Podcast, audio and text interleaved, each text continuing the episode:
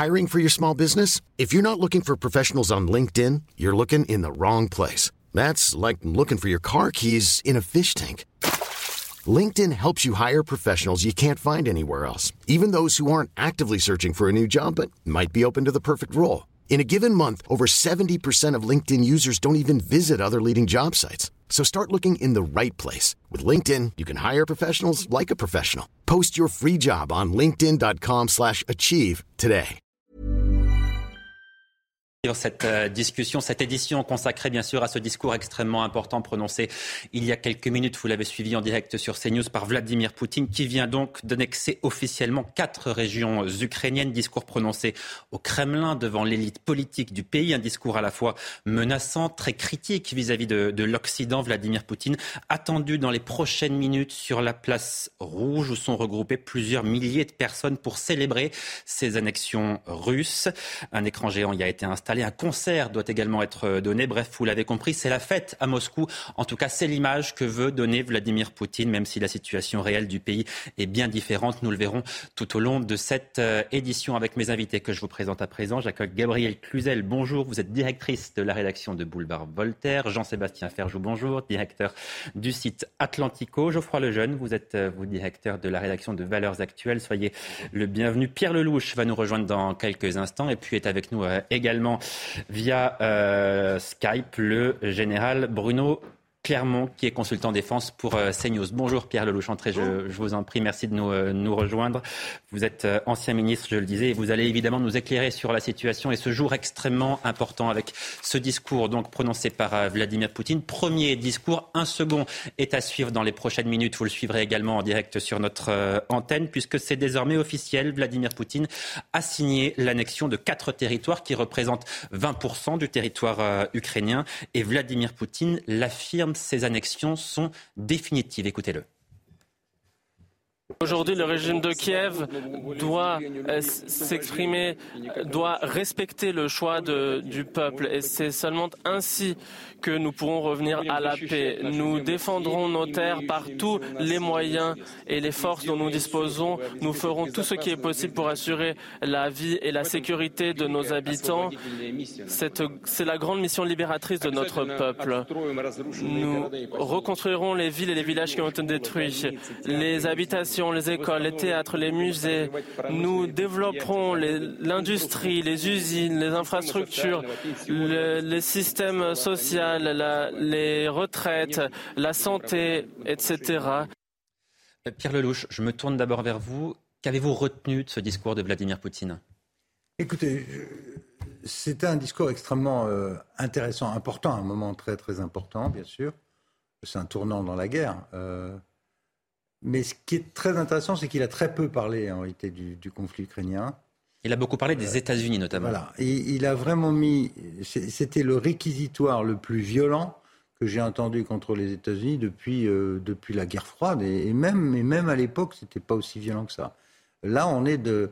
Il, a conçu son discours comme une rupture civilisationnelle définitive avec le monde occidental, en se présentant lui comme euh, l'architecte et peut-être le leader d'un autre monde. Alors c'est marrant parce que dans un certain nombre de, ces, mots. Il y, a, des choses qui appartenaient à la, diplomatie française il y a longtemps, au moment de la guerre du Golfe. On parle de monde multipolaire, de dénonciation du monde unipolaire américain.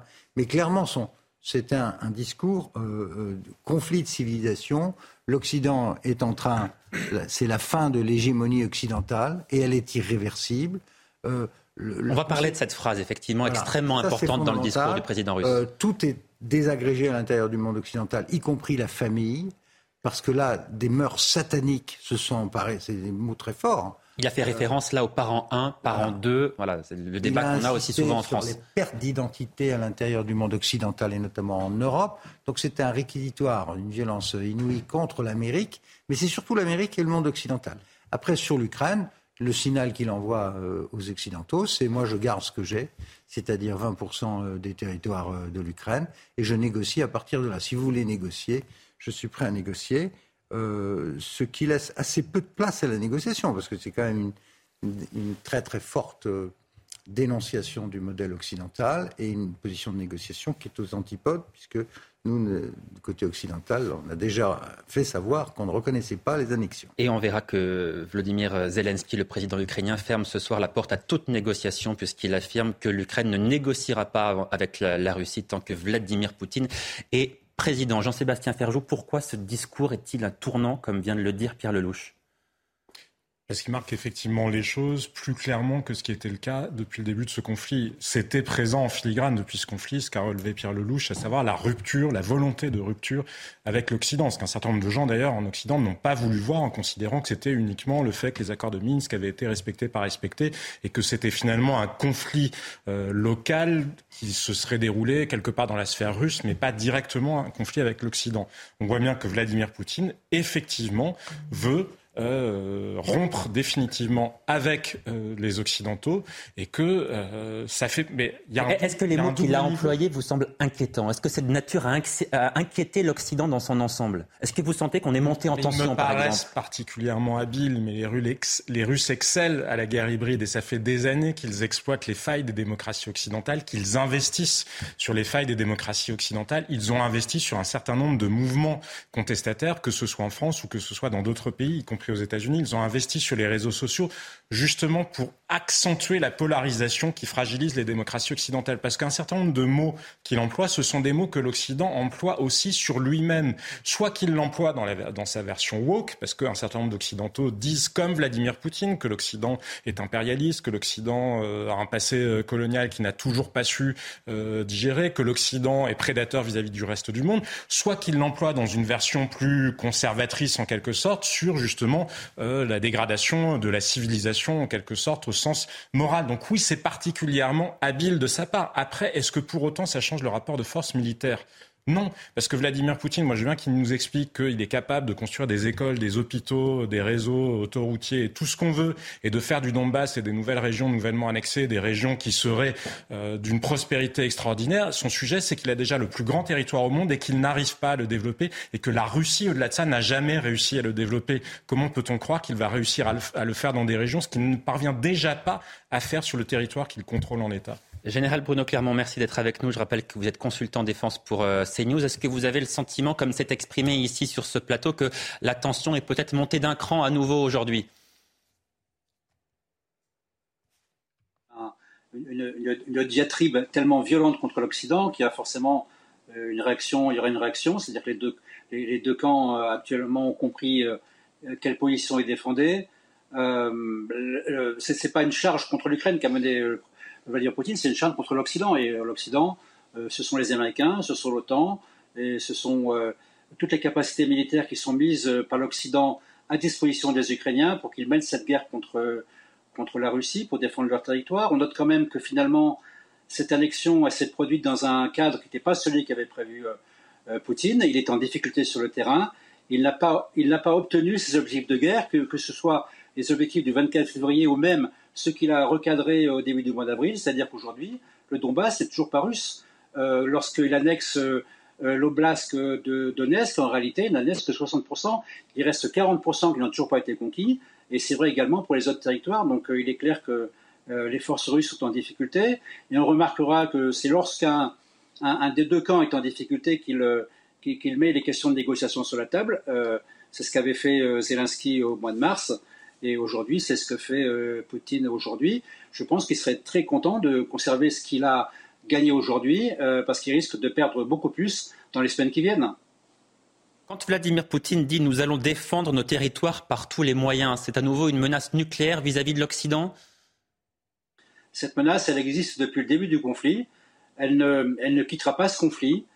Euh, ce, ce, qui est, je trouve, je ne sais pas si ça avait déjà été prononcé par le président Zelensky, mais le fait qu'il déclare qu'il ne négociera pas tant que Poutine sera au pouvoir, ça veut dire que le concept d'un changement de régime est aujourd'hui un objectif, ou peut le devenir un objectif, ce qui euh, effectivement renforce les risques de, recours, au, de recours au dernier recours pour Poutine, qui est une arme nucléaire sous des formes diverses et variées. Mais on n'en est pas encore là. On n'en est pas encore là.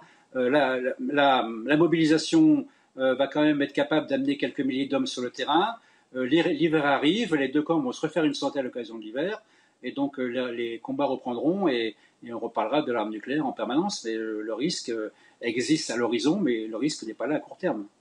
Pierre, Lelouch, ça signifie que tout le monde a abandonné l'idée que cette guerre puisse prendre fin avant l'hiver. Ça, c'est quelque chose qui vous semble inenvisageable. Complètement. Hum. Aujourd'hui, il n'y a pas de place pour la négociation. Euh, la, seule, la seule place qu'il y a, c'est, j'espère, c'est une pause qu'imposera le général hiver, c'est-à-dire les drones ne volent pas, les avions ne volent pas, la neige, et, euh, chacun se calme. Il euh, faut voir. Là, il y a eu l'offensive, l'offensive vers Kharkiv a été très importante pour les Ukrainiens pour montrer que, pour mobiliser les soutiens occidentaux, ils l'ont. Après, est-ce qu'ils sont capables de pousser davantage avant l'hiver?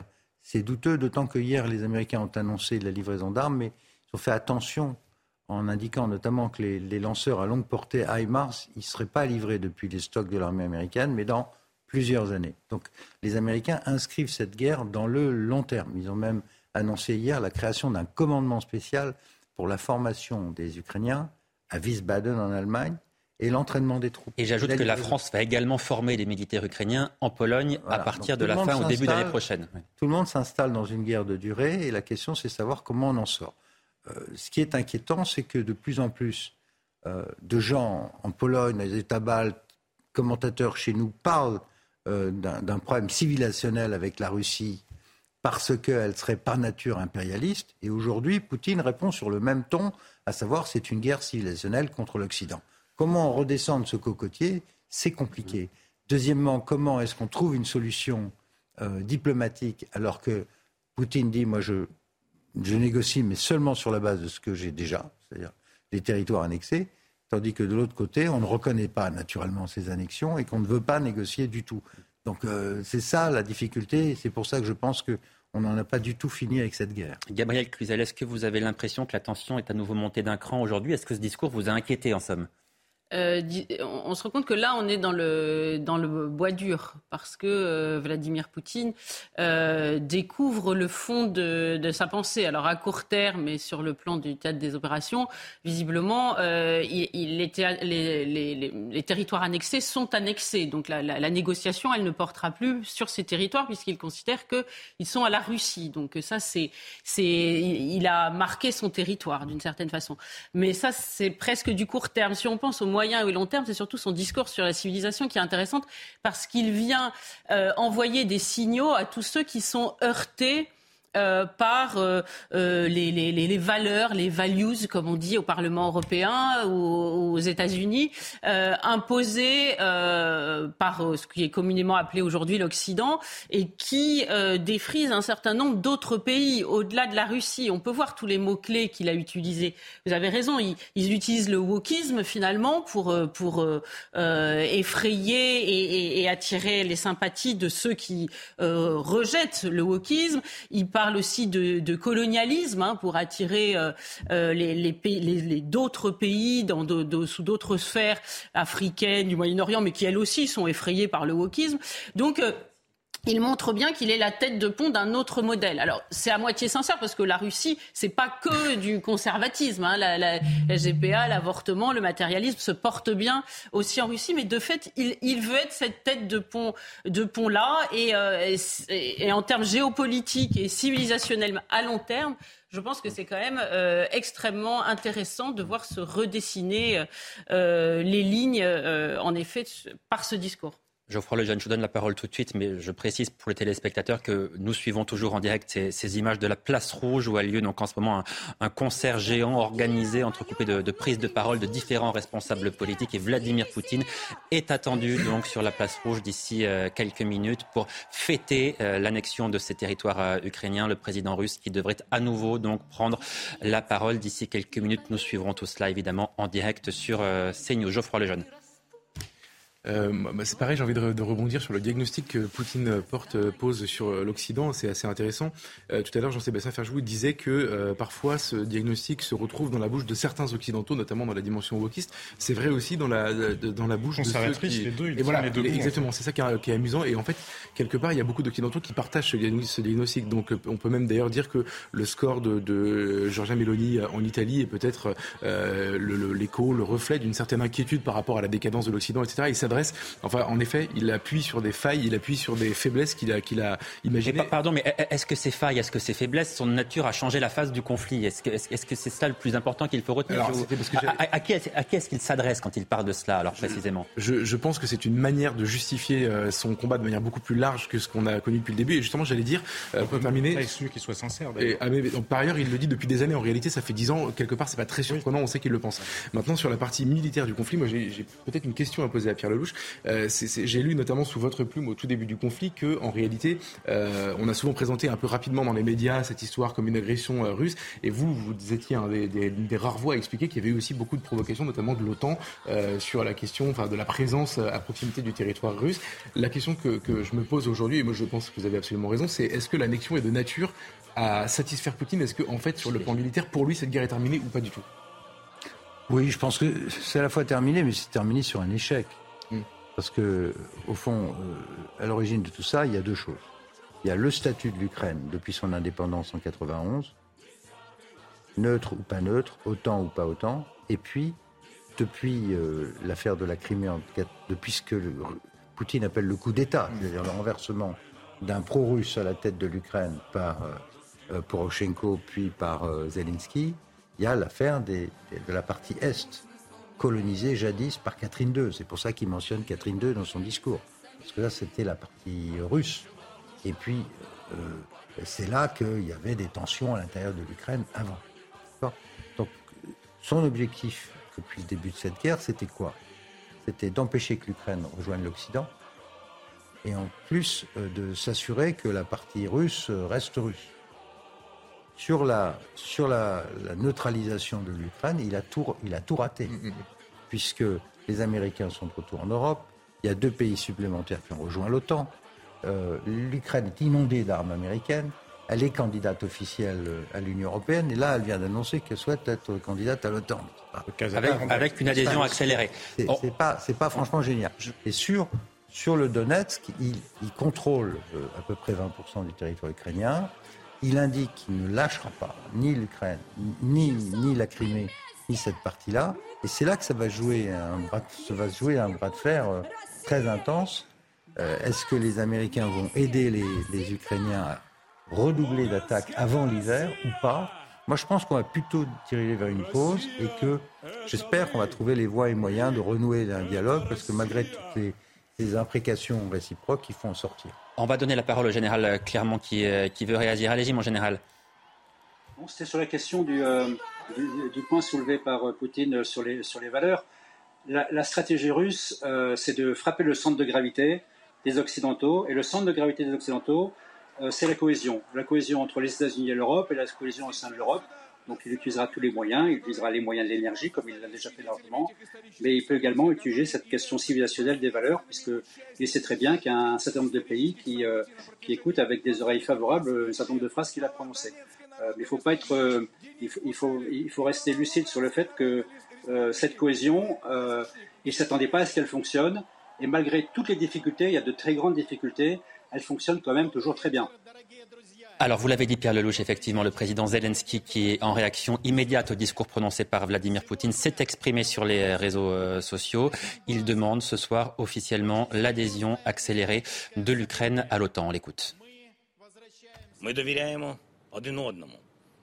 Nous faisons confiance, nous nous aidons et nous nous protégeons mutuellement. Voilà ce qu'est l'alliance de facto. Aujourd'hui, l'Ukraine demande à la rendre de jurer, selon une procédure conforme à l'importance que nous accordons à la protection de l'ensemble de notre communauté dans le cadre d'une procédure accélérée. Jean-Sébastien Ferjou, qu'est-ce que cette demande qui intervient quelques minutes seulement après la fin du discours de Vladimir Poutine, demande renouvelée d'adhésion accélérée à l'OTAN, signifie selon vous?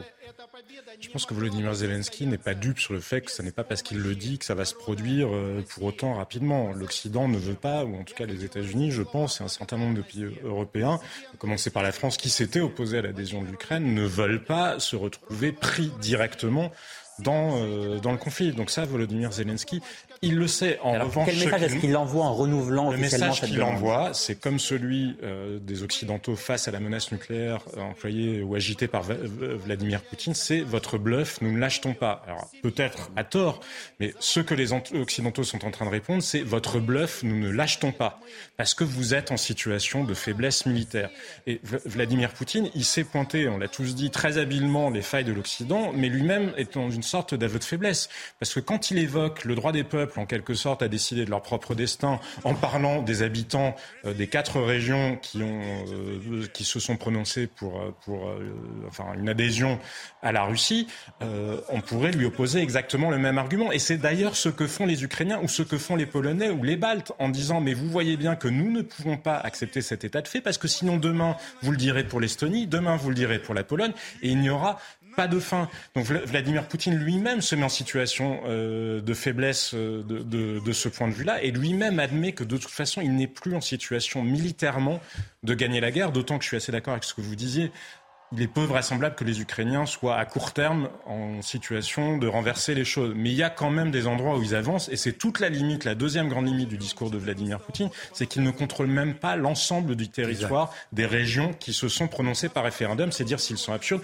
et notamment la ville de Liman. Il semblerait que là, l'armée ukrainienne soit en train de réussir une nouvelle contre-offensive. Encore une fois, qui ne sera pas suffisante pour faire basculer la guerre, mais quand même, quand vous annexez une région dont non seulement vous ne contrôlez pas tout le territoire, mais qu'en plus vous perdez à nouveau un bout de territoire, ça montre Alors, précisément, dans vous êtes. Pierre Lelouch, la question qui se pose aussi ce soir est celle de savoir si Vladimir Poutine a les moyens, a les moyens humains, les moyens matériels de poursuivre cette guerre sur la durée. Mais il les a clairement. Simplement, il n'est il est pas bien. Clairement, parce que, pardon, mais ça, n'est pas l'avis de tout le monde. On entend dire que son armée est très fatiguée, qu'il n'a plus d'armes, qu'il n'en produit plus. Vous savez, euh, l'armée russe, elle a commencé par être enfoncée euh, quand les Allemands ont attaqué en 1941. Euh, dans la zone de course, qui a eu cinq batailles de chars, dont quatre ont été perdues par les soviétiques à l'époque, et une fois la troisième avec près de 300 000 morts. Ça ne les a pas empêchés de gagner la cinquième. avec le matériel américain. oui, mais la grande différence. oui. non, non, il y avait des T-34 russes. Voyons, c'était des, chars avec le matériel américain essentiellement ce que je crois, c'est qu'il y a une très grande résilience dans ce, peuple russe. Euh, il y a un rapport des forces qui est quand même, euh, en termes de nombre de population, etc. Pour l'instant, ils ont eu affaire à quelque chose qu'ils n'imaginaient pas. C'est une des nombreuses erreurs de calcul de Vladimir Poutine, c'est que les Américains se sont lourdement engagés dans la guerre avec du matériel extrêmement moderne et qu'en plus ils ont eu la divine surprise de voir que les Ukrainiens savaient les utiliser. Donc les résultats sur le champ de bataille se sont fait sentir. Et clairement, euh, on a affaire à un, échec russe sur euh, Kiev, dans la première partie de l'offensive, et ensuite, on va dire, un semi-échec dans le plan B qui était la conquête du Donbass, avec des Américains très lourdement engagés. Zelensky lui-même dit nous n'avons pu lancer cette offensive à Kharkiv qu'avec le soutien des Américains. Et les plus hauts responsables du Pentagone disent que ces offensives, elles ont été menées en direct entre les Américains et les Ukrainiens. Qu'est-ce que dit ensuite euh, le Russe? Le Russe dit si ça continue comme ça, je vais escalader le nucléaire. Et c'est la situation où on est aujourd'hui. Quand Zelensky, à la suite euh, du discours de Poutine, dit je veux entrer directement dans le temps tout de suite, le plus rapidement possible, qu'est-ce qu'il dit? Il dit je veux que l'article 5 s'applique puisque maintenant une partie de mon territoire est sous l'article d'assistance en cas d'agression. Eh ben voilà, c'est logique de sa part. Une partie de son territoire est sous maintenant sous la garantie nucléaire russe, ne peut plus y toucher. Donc il demande aux Américains et aux autres, c'est-à-dire nous, mhm. euh, de bien vouloir acter l'article 5, c'est-à-dire que à partir du moment où l'Ukraine est dans l'OTAN, eh ben, les chars arrivent, les avions arrivent, ce qu'ils demandent depuis le début, mhm. les soldats arrivent, et là on rentre dans autre chose, on rentre dans une guerre mondiale. Et, c'est un. C'est ça qui est inquiétant dans la guerre. Vous savez, quand une guerre commence, on sait comment elle commence, on ne sait pas où elle finit. Parce qu'une guerre, ça produit son propre engrenage. Les gens font des discours, ils annoncent des choses. Euh, là, Poutine a dit, moi, euh, tous les moyens pour défendre ce territoire, ils sont à moi. Que dit l'Ukrainien? Bah, L'Ukrainien, il dit, bah, moi, je veux l'article 5. Donc, on, chacun, c'est l'escalade. c'est pas parce qu'il le dit que l'OTAN le lui accorde. C'est quand même la grande différence. Oui, mais la question Je ne va pas être... que les États-Unis soient ni de près ni de loin prêts à faire entrer l'Ukraine dans l'OTAN dans un processus En tout cas, pour l'instant, on est d'accord pour dire Et que la porte, pas, et l'Allemagne, la porte semble fermée. On va donner la parole au général Bruno Clermont qui est toujours avec nous. Je, je vous repose la même question que la question initialement posée à Pierre Lelouch parce qu'elle est importante. Mais est-ce que vous pensez, vous, que les Russes ont les moyens de continuer pendant plusieurs mois encore cette, cette guerre? Je parlais des moyens humains et des moyens euh, matériels. Ah, Ils ont les moyens de continuer la, guerre pendant plusieurs mois, mais ils n'ont pas les moyens de gagner la guerre. Ils ont une puissance de feu qui est considérable, même s'il commence à manquer de, de certaines munitions. Mais par exemple, ils ont montré qu'ils peuvent encore tirer des missiles Iskander euh, sur des colonnes de véhicules euh, à Zaporizhzhia. Il leur manque ce qui leur manque euh, depuis le tout début de cette opération.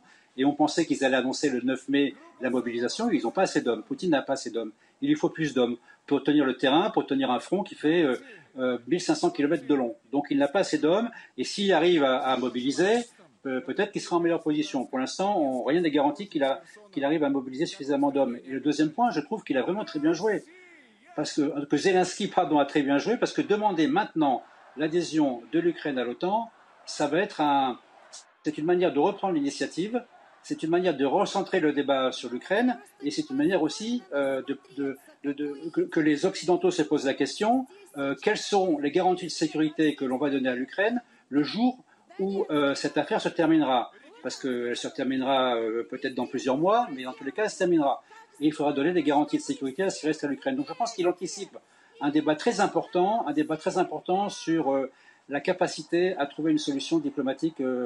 Euh, alors c'est paradoxal, hein, parce que ça a plutôt tendance à, mettre de l'huile sur le feu, mais au- dans le long terme, cette question d'adhésion de l'Ukraine à l'OTAN euh, devrait être réglée. Être réglée. Je ne suis pas certain que les Américains auraient souhaité que ça se fasse maintenant, mais en tout cas, lui anticipe le débat, et je pense que de ce point de vue-là, euh, il a fait une communication stra- stratégique très efficace. Général Clermont, vous, vous nous dites euh, les Russes ont les moyens de continuer la guerre, mais ils ne peuvent pas gagner cette guerre. Alors, pa- pardonnez ma question peut-être un peu naïve, mais pourquoi continuer une guerre qu'on est certain de ne pas gagner? Je pense que Poutine a annoncé dans son discours quand même que finalement, il, il pouvait se satisfaire de ce qu'il avait récupéré aujourd'hui de l'Ukraine, c'est-à-dire les 15 à 20% euh, que contrôle euh, la- l'armée russe et l'armée pro-russe. C'est-à-dire qu'il a fait une croix sur Kharkiv, il a fait une croix sur Odessa, il a fait une croix sur le contrôle de la mer Noire. C'est ça qu'il nous a dit également. Donc on voit quand même que depuis le début du conflit, il y a une certaine évolution dans les objectifs euh, de Poutine vis-à-vis de l'Ukraine. Alors, Pierre Lelouch va vous répondre. Je suis d'accord avec euh, ce que dit le général. Il y a eu une série de reculs euh, non négligeables. Mais pour autant, la messe n'est pas dite. hein. Il, a, il a les ressources nécessaires pour remobiliser beaucoup de gens et les apporter sur le champ de bataille. Et puis beaucoup va dépendre de la, du niveau de, de cohérence des Occidentaux. Euh, Je rappelle que cette, cette guerre n'est pas que militaire sur le terrain. Le, le terrain militaire, il va être figé là, par la- par l'hiver dans les mois qui viennent.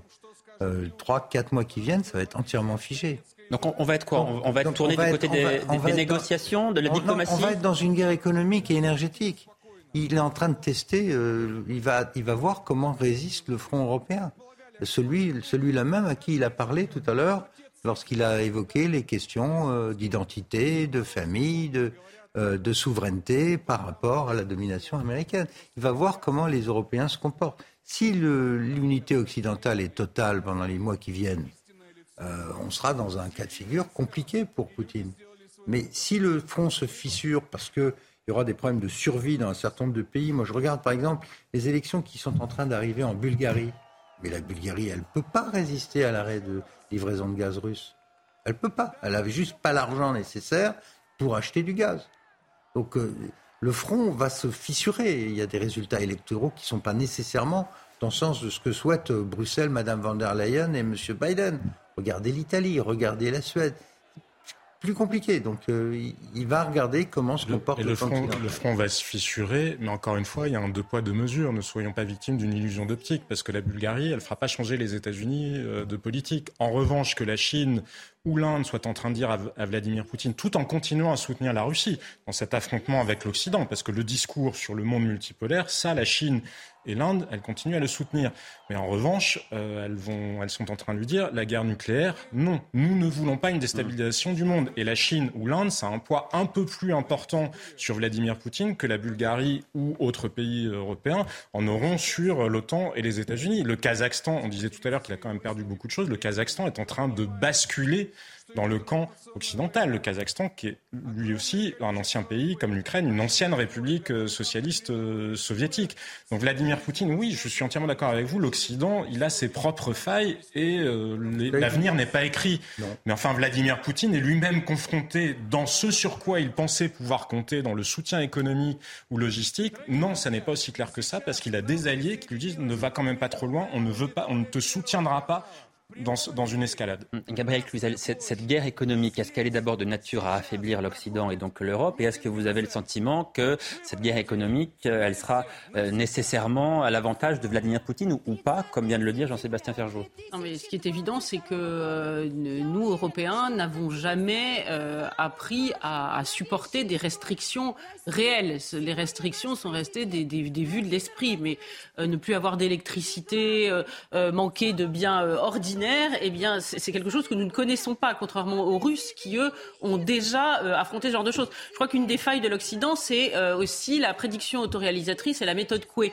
C'est-à-dire que nous passons notre temps à dire que euh, depuis le début de ce conflit, que Poutine, soit il, est mourant, soit il va être renversé, que les armées russes sont battues. Que... Alors, c'est vrai que la Russie a connu des revers certains et, et effectivement, le général Clermont a raison de dire que en, en, fixant, euh, en ayant fait ce référendum et en disant ensuite bah, je suis prêt à négocier, c'est que finalement il a posé là les, lignes de, l'endroit où il était prêt à négocier. Donc c'est une forme de, en creux euh, d'acceptation d'une forme de défaite. Mais néanmoins, euh, s'imaginer, c'est étrange parce qu'à chaque guerre finalement nous, sommes tombés dans le même travers. S'imaginer que il, il, est au bord du gouffre, c'est ce, pardonnez-moi l'expression, mais se, fourrer le le doigt dans l'œil. Vous avez cité le général Hiver, vous savez, c'est ce, dans la, littérature euh, napoléonienne celui qui a fait chuter euh, euh, Napoléon et les armées de Napoléon, et, ensuite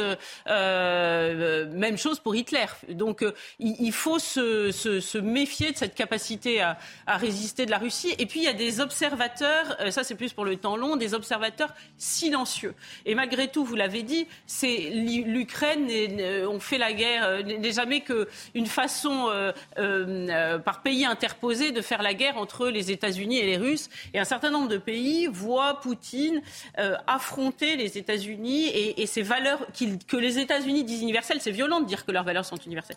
Et, et ça les atteint et ça, ça, attire quelques sympathies pour Poutine. Donc je ne crois pas que euh, nous soyons, que l'Occident soit au, bout de ses peines dans cette affaire. Alors Vladimir Poutine qui a appelé Kiev à cesser immédiatement les hostilités, je le cite, à arrêter l'ensemble des tirs et à revenir à la table des négociations. Écoutez le président russe. Nous appelons le régime de Kiev à immédiatement cesser euh, toutes les actions militaires, cette euh, guerre qu'ils ont commencée en 2014 et de revenir à la table des négociations. Nous sommes prêts à cela et euh, nous l'avons déjà dit. Mais le choix de ce référendum, nous ne le remettrons pas en question. Il est fait. La Russie ne le trahira pas, ce choix. Geoffroy Lejeune, quand Vladimir Poutine appelle Kiev à venir à la table des négociations, est-ce que vous avez le sentiment qu'il est sérieux, qu'il a vraiment envie de négocier, ou est-ce qu'on est là dans le bluff total? Moi, ce que je trouve extrêmement, euh, extrêmement dur à, à, à, à, analyser pour la suite de ce conflit, pour ce qui va se passer, c'est en fait, vous savez, pour, pour finir une guerre, il faut qu'il y ait soit un vainqueur, soit un et un vaincu, euh, et euh, auquel cas les choses sont extrêmement claires, il y a des traités de paix, et puis les choses se fichent, s'arrêtent. Euh, soit, euh, soit il faut qu'il y ait une négociation en effet. Là, il y a ni l'un ni l'autre en fait, il y a aucune des conditions qui est réunie. Donc, je, je, en regardant ce qui se passe depuis plusieurs mois maintenant, je me demande, je me pose la question comment est-ce que ça peut s'arrêter? Et, et, en réalité, je ne vois que, que que les, enfin, je ne vois les choses qu'empirer. J'ai le sentiment que, que les États-Unis ne veulent pas lâcher, que l'Europe, même si elle n'a pas réussi grand-chose depuis le début de ce conflit, n'a pas envie de, changer sa position non plus. L'Ukraine également et la Russie encore moins. Donc pour toutes ces raisons-là, si vous voulez, je ne vois pas. c'est probablement du bluff et, en même temps, je ne vois pas comment ça peut, enfin comment il pourrait être suivi dans cette démarche, comment ça pourrait aboutir à quelque chose. Et donc j'ai le sentiment, malgré ce qu'on dit depuis tout à l'heure sur le général hiver et la trêve qui va arriver imposée par euh, les lois de la nature, je ne vois pas comment on pourrait imaginer une sortie rapide de ce conflit, que Poutine soit écouté ou pas sur cette question. Général Bruno Clermont, euh, que pensez, selon vous, de cet appel à la négociation lancé dans son discours par, euh, par Vladimir Poutine? Et moi, c'est la, la, réponse de Zelensky qui m'interpelle et, je me tourne vers les, ceux qui sont sur le plateau pour avoir la réponse. Il me semble que c'est la première fois que euh, jusqu'à présent, euh, Zelensky dit moi pas de négociation tant que j'ai pas récupéré la, souveraineté intégrale de mon pays. Aujourd'hui, il dit pas de négociation tant que Poutine sera au pouvoir. Est-ce qu'il a déjà dit ça Est-ce qu'il a, déjà mis comme condition de la négociation le fait que Poutine ne soit plus le président de la Russie. Euh, Puisque vous en parlez, je, vous coupe, je vous coupe, général, et on, on, écoute tout de suite effectivement la réaction de Vladimir Zelensky qui réagissait au discours de Vladimir Poutine et qui dit hors de question de négocier avec lui tant qu'il est au, pouvoir. On l'écoute. Le président Poutine ne sait pas ce que sont la dignité et l'honnêteté. Par conséquent, nous sommes prêts à un dialogue avec la Russie, mais avec un autre président de la Russie. Voilà, donc effectivement, les, choses semblent, semblent, claires. Vous disiez, c'est la première fois qu'il dit de manière aussi nette, aussi frontale, qu'il ne veut plus de Poutine pour négocier, qu'il ne négociera plus jamais euh, avec lui. Comment est-ce qu'il faut analyser cela selon vous? Écoutez comme encore une exigence euh, qui indique le fait qu'il ne négociera pas et que tant qu'il n'aura pas et la souveraineté totale de l'Ukraine et le départ de Poutine, on rentre dans, une, on rentre dans un nouveau domaine. Euh, le domaine qui est le fait que on sent qu'il peut y avoir, je parle au conditionnel parce que je ne connais pas suffisamment bien l'état de la Russie, il peut y avoir une fragilisation du pouvoir de Poutine à l'occasion de, cette guerre en Ukraine. En tout cas, c'est là-dessus que mise euh, Zelensky et je pense que Zelensky d'avoir des discussions très étroites avec, euh, avec le, secrétaire d'État américain sur ce sujet. Jean-Sébastien Ferjou, euh, le fait que Vladimir Zelensky ferme cette porte, que, faut-il en penser? Est-ce que d'abord c'est vraiment lui qui va décider, j'ai envie de vous dire? Est-ce que c'est lui qui décide des négociations ou est-ce que ça se passe ailleurs et en l'occurrence à Washington? Ça ne peut pas être que lui, c'est évident, puisque Volodymyr Zelensky, son soutien militaire occidental, euh, il ne tiendra pas euh, très longtemps. Pris dans l'autre sens, on imagine mal comment les États-Unis ou les Occidentaux, de manière générale, se retireraient et laisseraient finalement Vladimir Poutine gagner, ne serait-ce non seulement une victoire militaire, mais une victoire symbolique. Donc Volodymyr Zelensky a quand même une marge de manœuvre stratégique. États-Unis et Ukraine sont liés de manière indéfectible, c'est ce que vous dites. Ben, c'est la réalité actuelle, et encore plus après ce discours de Vladimir Poutine, qui de lui-même dit qu'il s'agit d'un conflit entre deux civilisations, ce qui est d'ailleurs éminemment contestable par ailleurs. Gabriel le soulignait tout à l'heure, la Russie n'est pas un bloc d'idéologie conservatrice, et l'Occident n'est certainement pas un bloc euh, de, folie euh, wokiste non plus. Mais je crois surtout que ce que Volodymyr Zelensky constate, c'est qu'il ne peut pas croire, on ne peut pas croire à la parole de Vladimir Poutine. Regardez l'extrait que vous avez diffusé. Vladimir Poutine dit ce sont les Ukrainiens qui ont déclenché le conflit en 2014. C'est faux ce sont des Russes, enfin, des russophones enfin, installés dans le Donbass qui ont attaqué. Alors après, on peut effectivement arguer du fait que les accords de Minsk n'ont pas été respectés, mais ils n'ont pas été respectés de part et d'autre. Ils n'ont été respectés ni par la Russie, ni par l'Ukraine. Donc quand vous avez quelqu'un qui dit c'est vous qui m'avez attaqué, alors que objectivement ce conflit-là quand même, il débute dans sa phase actuelle et dans sa phase d'intensité avec l'invasion de la Russie. Quand vous avez quelqu'un qui explique l'Ukraine n'existe pas, le peuple ukrainien n'existe pas, et d'ailleurs non seulement il, enfin, il n'existe pas, il n'a pas le droit à exister, qui refait aussi, parce que c'est du révisionnisme historique ce qu'a fait Vladimir Poutine. Oui, historiquement, il y a eu des bouts de l'Ukraine, à commencer par Kiev, qui était le berceau de la Russie. Mais le Donbass, c'est pas le cas. Le Donbass, c'était la zone des steppes où il n'y a jamais jamais eu d'État stable. ce sont des États qui ont été peuplés au XIXe siècle, dont l'industrie a été assez largement construite justement par des financements étrangers. Donc bien sûr qu'il y a des populations russophones, ça n'échappe à personne. Bien sûr qu'il y a une fracture entre l'Ukraine de l'Est et l'Ukraine de l'Ouest, mais c'est loin d'être aussi simple. Quand vous regardez l'histoire des églises orthodoxes, l'Église orthodoxe russe et l'Église orthodoxe ukrainienne n'avait pas du tout le même rapport au pouvoir. Il y a des fractures civilisationnelles qui sont bien plus complexes que la réduction qu'en fait Vladimir Poutine à l'heure actuelle. Donc Volodymyr Zelensky, il est lui-même dans sa vision du monde en effaçant justement la complexité de l'histoire. Mais comment voulez-vous parler à quelqu'un qui de toute façon nie votre propre droit à exister? Pierre Lelouch à Gabriel Cluzel. Non, moi je suis très très embêté par euh, cette escalade dans les propos de Zelensky. Parce que ce qu'il est en train de dire, c'est qu'il faut changer le régime à Moscou. Et on revient à la question de quels sont les buts de guerre depuis le début de cette opération. C'est quoi le, but de guerre? C'est revenir aux frontières du 23 février 2022, revenir aux frontières de 1991 avec la Crimée, ou bien se débarrasser du régime de Poutine? Vous entendez les, trois thèses, euh, y compris euh, dans les pays baltes, en Pologne. Beaucoup de gens veulent un changement de régime. Il y a des gens qui disent ça aussi à Washington. Si c'est pour faire un changement de régime, je crois que c'est une très mauvaise idée. À chaque fois que l'Occident a essayé de faire des changements de régime, on s'est magnifiquement planté. En Irak, en Libye euh, et dans plein d'autres endroits. Parce que ce que vous dites, c'est que c'est quelqu'un de plus radical encore que Vladimir Poutine. D'abord, il n'y a aucune espèce de, absolument, il y a aucune espèce de garantie que euh, Poutine tombe, ce soit une équipe démocratique, aucune. Deuxièmement, une situation. Ce que disent ces gens, c'est qu'il faut créer une situation révolutionnaire en Russie à la suite d'une défaite de l'armée russe. S'il se crée une situation révolutionnaire, Poutine tombe, ça ira mieux. Donc là, la négociation peut reprendre. Sauf que ça peut très bien ne pas être le cas. Et deuxièmement, vous pouvez avoir une situation chaotique en Russie dans un pays qui est bourré d'armes nucléaires. Est-ce que c'est une idée sage en ce moment? Ça se discute. Donc l'idée sur laquelle on a aujourd'hui un président de l'Ukraine qui vous dit Moi, je ne parle plus à Poutine du tout. Donc pas de négociation. Il faut qu'il parte. Changement de régime. Et deuxièmement, je vais rentrer dans l'OTAN. Pardonnez-moi de dire que les marches sont peut-être un tout petit peu hautes et que euh, euh, les, les, voisins vont peut-être commencer à se poser des questions.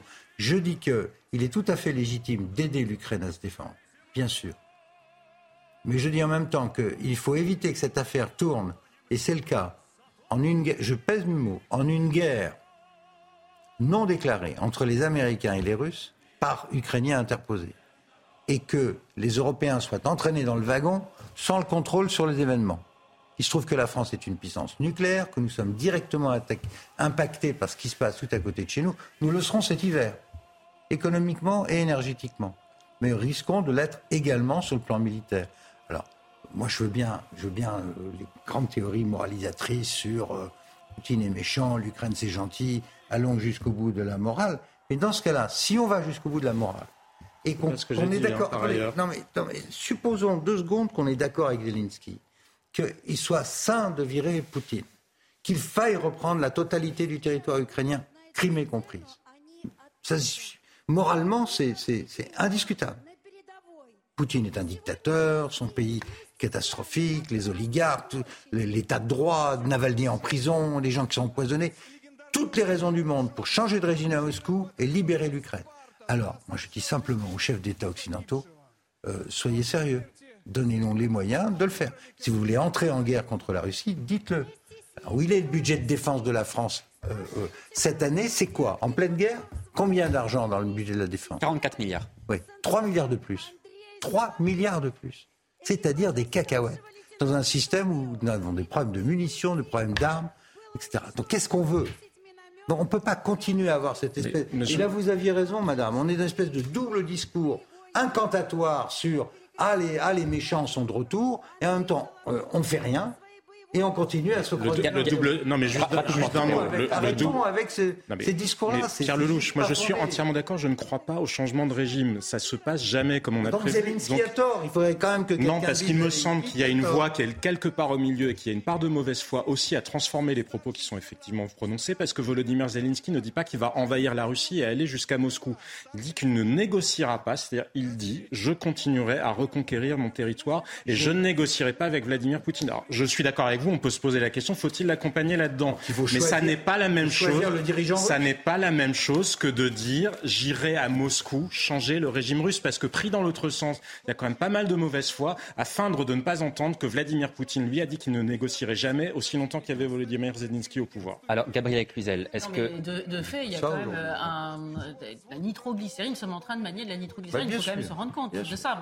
Donc cette phrase prononcée par le président ukrainien, pour vous, c'est une erreur de dire je ne négocierai pas avec Vladimir Poutine. C'est une erreur, oui, à deux titres. Le premier, c'est parce que c'est dit et répété, et, je crois qu'aujourd'hui c'est su, c'est-à-dire qu'on a cristallisé sur la personne de Vladimir Poutine, mais le fait est qu'il a dans son entourage des gens encore plus radicaux que lui, et on sait ce qu'on perd, on ne sait pas ce qu'on gagne. Donc c'est c'est pas forcément intéressant de, de jouer ainsi avec les allumettes. Et puis, par ailleurs, on envoie le signal que finalement, dès le début, l'idée américaine était de déboulonner euh, Poutine, ce qui vient finalement accréditer euh, euh, le narratif de Poutine lui-même, qui, euh, qui, pour ce qu'il est, au-delà, que finalement, peu importe l'annexion de, l'Ukraine, ce n'était qu'un prétexte. On cherchait à le déboulonner lui, et c'était les Américains qui voulaient sa tête. Donc, c'est pas diplomatique, sur un plan diplomatique, intelligent. Enfin, c'est pas opportun de dire ce genre de choses, de fait alors que vous voyez toujours ces images qui nous parviennent en direct de la place rouge à, Moscou, qui sont, c'est vrai, des, images assez impressionnantes, parce qu'il y a la, foule qui est massée sur cette place rouge, il y a les couleurs de, la Russie, les drapeaux, on, entonne des chants patriotiques, et c'est vrai, Geoffroy Lejeune, que c'est aussi ce qu'a voulu Vladimir Poutine, cette, cette sorte de fête nationale pour exalter le sentiment patriotique des Russes à un moment où il est quand même, quoi qu'on en dise, dans une certaine difficulté. En fait, pour le coup, c'est le lot de la guerre d'avoir des images de propagande et en fait, on en a des deux côtés. Peut-être même d'ailleurs aussi, nous, parfois, on fait aussi un peu de la propagande dans cette histoire. Euh, donc, euh, moi, je, je, je, comprends en fait euh, très bien le discours de Vladimir Poutine que, quand il s'adresse à nous et surtout quand il s'adresse à son peuple. Et puis par ces images que vous soulignez, euh, dont vous soulignez à l'instant le caractère un peu, un peu, un peu excessif.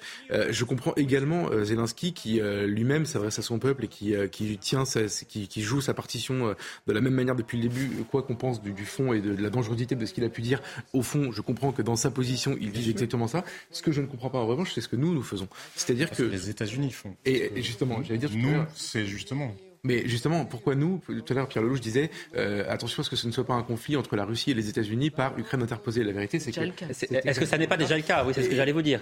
C'est exactement le cas, et c'est surtout par Europe interposée. C'est le cas. C'est le cas, voilà. Euh, c'est le cas avec des gens qui accumulent les erreurs de calcul de part et d'autre tout le temps. Et moi, c'est ça qui me dérange le plus, c'est le discours de nos dirigeants. Je trouve, je les trouve à la fois très manichéens et à la fois très peu soucieux de l'intérêt de leur peuple respectif. Euh, je parle de von der Leyen, je parle même d'Emmanuel Macron, je parle de, de, des Allemands. Euh, je, trouve que, en fait, j'aimerais qu'il parle comme Zelensky parle aux Ukrainiens et comme Poutine parle aux Russes, c'est-à-dire quel est notre intérêt, quel est notre rôle dans cette opération. Et je trouve que ce n'est pas ce qu'on entend depuis le début. Je les trouve assez belliqueux, euh, assez manichéens encore une fois, et assez peu prompts à dénoncer le rôle des États-Unis dans cette opération, qui en fait ne sont jamais aussi heureux que quand les Européens sont faibles. Faut quand même, on parle quand même d'un conflit qui nous impacte qui est sur notre sol quasiment, qui nous impacte directement, qui impacte maintenant nos populations. On parle tout le temps de, l'augmentation de l'énergie et du fait qu'on va devoir euh, se limiter sur nos, consommations d'énergie cet hiver. Et en réalité, ça a des conséquences directes pour nous et, personne ne, se, ne, s'érige contre ça et euh, il y a une forme de faiblesse. Vous savez, c'est, d'autant plus intéressant ce que vous dites qu'il faut avoir un tout petit peu de mémoire. Quand l'affaire de 2014 a commencé, c'est-à-dire le renversement de Yanukovych, puis l'affaire de Crimée, euh, la question c'était qu'est-ce qu'on fait? La même question qu'aujourd'hui. Les Américains s'interrogeaient sur le point de livrer des armes pour aider les Ukrainiens, ils ne l'ont pas fait. Van der Leyen, qui était ministre de la Défense, a dit on ne livrera pas d'armes aux Ukrainiens. De toute façon, les Russes en livreront toujours davantage que nous. C'est, comme disent les Américains, on the record. C'était ça la position des Allemands et des Américains à l'époque. Quand même s'en rappeler. Ensuite, les Américains, dans cette histoire ukrainienne, entre, dans la, période... la théorie de Vladimir Poutine sur l'agressivité de non, mais, non, non, mais c'est pas une histoire d'agressivité, c'est d'indifférence les Américains se sont plus du tout occupés euh, entre 2014 et 2022, rien. Rappelez-vous ce qui s'est passé sous Trump. Le, seul moment où l'Ukraine est arrivée dans le débat américain, c'était qu'il fallait, mettre, euh, qu'il fallait compromettre le fils de Joe Biden, Hunter Biden, qui était compromis dans des histoires de gaz à Kiev, où il travaillait pour un oligarque. Trump prend son téléphone, appelle Zelensky, à l'époque jeune président, en disant euh, vous m'envoyez le procureur sur le fils Hunter et je vous donne des missiles Javelin. C'est là aussi on the record. C'est ça la position américaine à l'époque. Mais précisément. Ils s'en foutaient. La vérité, c'est qu'ils s'en foutaient. Aujourd'hui, aujourd'hui, après l'échec des Russes au début, euh, mois de février-mars, devant Kiev, les Américains se sont dit ah, là c'est le moment de taper. Il est faible. Et, il est faible. Et on va, euh, on va y aller plein pot. Et c'est ce qu'ils ont fait. Et pour l'instant, ça marche merveilleusement. Comme me dit un de mes collègues américains, it's a perfect war. C'est la guerre parfaite. Alors, c'est ce que. Pardon. On vend du gaz, on vend des armes. On a retrouvé le leadership en Europe et les Russes sont en train de saigner. Mais pour le on ne peut pas rêver mieux. le problème, c'est. Et ça, c'est la question de fond. Nous, on est Français. Est-ce que cette politique est la bonne Et jusqu'où et qu'est-ce qu'on fait et comment on pèse sur ces choix Mais alors allons au bout des questions qui se hein posent. allons au bout des questions qui se posent parce que moi je suis entièrement d'accord avec vous. Les États-Unis ah, se fichaient de, sur ce point-là. Et, les États-Unis. Un dernier mot. Non mais sur deux points. un dernier mot.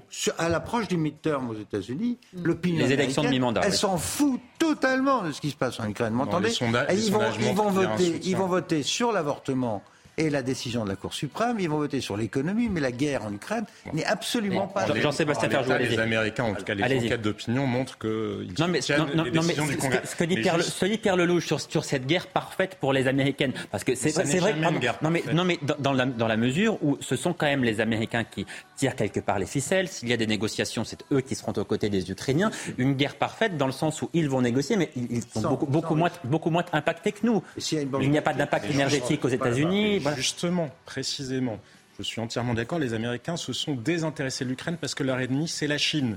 Donc j'entends quand même beaucoup de gens en Occident nous expliquer que la Russie a bien raison de s'offusquer parce que l'Occident est venu les chercher chez eux, n'a pas arrêté, alors que précisément c'est faux parce que les Européens, qu'est-ce qu'ils ont fait? Les Européens, l'Allemagne, vous le disiez, a refusé de livrer des armes. La France et l'Allemagne ont refusé que l'Ukraine adhère à l'OTAN. On a refusé.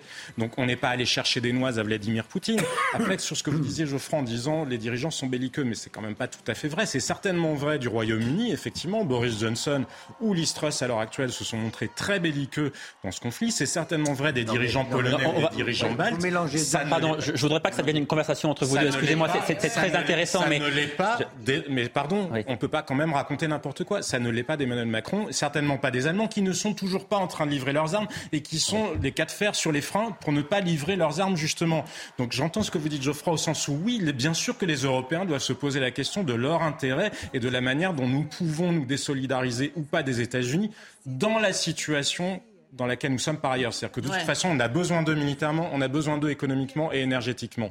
C'est ça notre, notre dilemme, on effectivement. A pu, on a pu croire au début qu'il y aurait une partition propre de l'Europe, voire même de la France. Mais c'est vrai que je trouve que la réflexion de Geoffroy Lejeune est intéressante parce qu'elle est, elle est récurrente du reste hein, aujourd'hui en politique internationale. C'est que euh, nos dirigeants européens ne cherchent plus l'intérêt de, de, de, de, leur nation. Vous savez, autrefois, on parlait du devoir d'État. Bah, Emmanuel, non, mais Quand il a dit fallait pas humilier la Russie, ça lui a été beaucoup reproché. Oui, mais non, là, son devoir d'État, c'est même, euh, c'est pas l'Europe, c'est la France. La France. Aujourd'hui, la France va faire face à, à, une crise énergétique euh, sans précédent. Hein. La, seule solution Très largement à cause des décisions qu'on a prises sur le nucléaire. on est assez peu dépendant du gaz russe. Sachant la situation fragile euh, et, et, les interdépendances européennes euh, auxquelles on, on, Emmanuel Macron adhère, eh bien, il ne cherche pas l'intérêt de son peuple. Et puisque cette guerre, finalement, elle, elle se joue entre les Américains et les Russes. Euh, euh, on se demande pourquoi l'Europe Allons nous des questions. Est-ce qu'on sort de le ventriloque des États-Unis C'est la question que se pose. je suis d'accord avec vous. Cette question-là se pose, mais dans ce cas-là, il faut avoir l'honnêteté intellectuelle. Je ne vous parle pas pour vous, je vous parle pour le débat public français, d'aller au bout des questions. Voulons-vous sortir de l'OTAN Voulons-nous sortir de l'OTAN? Sommes-nous capables d'assurer un minimum de défense? Vous le disiez, Pierre Lelouch, notre budget de la défense, l'état de nos municiens, l'état de nos armements, c'est que de toute façon, nous avons besoin de l'OTAN. Et voulons-nous sortir de l'Union européenne? Parce qu'il se trouve que dans l'Union européenne, il y a aussi des États qui sont plus engagés que nous, à commencer par les États de l'Est européen. Je ne vous dis pas qu'ils ont raison. Je constate que la situation objective, factuelle, elle est celle-là. Donc on ne peut pas faire abstraction de ces questions-là. Nous sommes dans l'Union européenne. Eh ben oui, il faut se poser la question de est-ce qu'on veut y rester ou non, ou est-ce qu'on veut changer les traités, ou est-ce qu'on dit, bah, puisque c'est ça, de toute façon, on n'a plus les mêmes intérêts géopolitiques. Donc la Pologne, vous allez de votre côté, nous on va du nôtre. Et est-ce qu'on veut sortir de l'OTAN? Parce que arrêtons de faire semblant. Hein.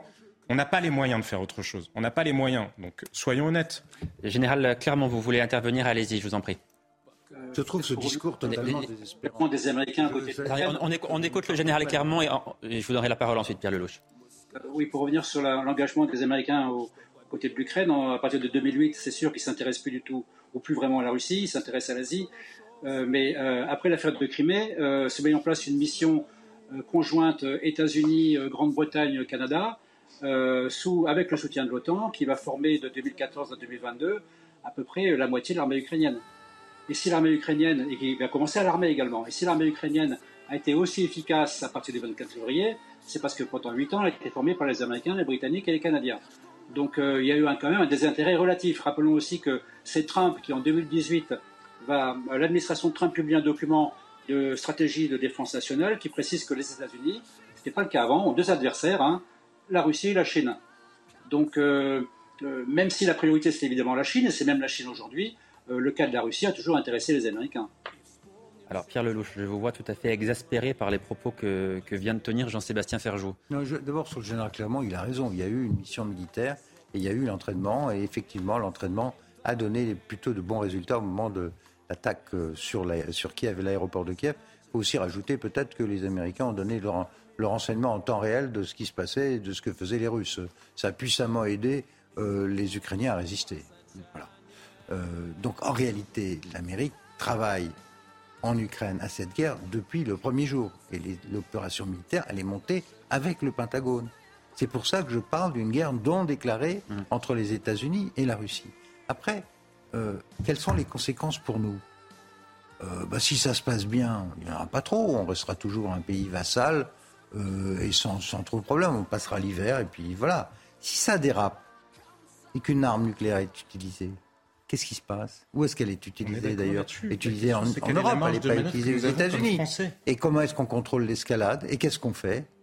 Euh, Ça, ce sont des questions qu'on évite de poser, mais elles sont fondamentales. Non, on les pose euh, tous les jours, mais que pouvons. Je suis entièrement d'accord avec vous sur ce. Pas qu'on les pose. Que pouvons-nous faire quand on est à Paris? Cher monsieur, personne. Alors, l'idée sur laquelle on ne peut rien faire, je suis absolument contre. Entre rien et changer le cours de l'histoire. Je, suis choqué, mais, mais ça fait sept mois que ça dure. Madame von der Leyen, présidente de la Commission, s'est improvisée chef de guerre. Avec quelle, euh, légitimité? Sur la base de quoi? Pourquoi est-ce qu'elle dit qu'elle va acheter des chars, mener la guerre? Pourquoi?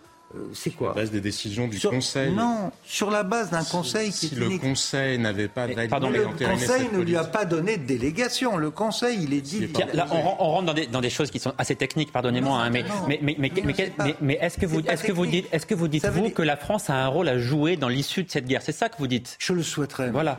Le, fond du sujet. Ça c'est clair. Je le souhaiterais. De, de quelle manière De quelle manière la France peut-elle jouer un rôle dans la sortie de crise? Alors expliquez-nous moi, je ne suis pas le conseiller de M. Macron, et c'est à Macron de décider, mais il est clair que pour l'instant, tant que nous sommes dans le wagon euh, OTAN-Union européenne, on ne peut rien apporter. On est one of the many. La seule façon de... Moi, écoutez, je... vous, comprenez, on entend tout le monde dire la voix de la France, la France a une voix particulière, il faut qu'elle joue, joue, un rôle, mais personne n'est capable de dire quel rôle précis bah, devrait jouer la France. pour l'instant, elle n'en a pas. Pour l'instant, je veux dire, je, sais que j'ai choqué beaucoup de gens en disant ça, et Dieu sait que je l'aime pas, le personnage en question. Mais le seul gaulien, là, en ce moment, en Europe, c'est qui? Bah, C'est le Turc. Parce que le Turc, il arrive à vendre des drones à l'Ukraine, à être respecté par Zelensky et respecté par le Russe.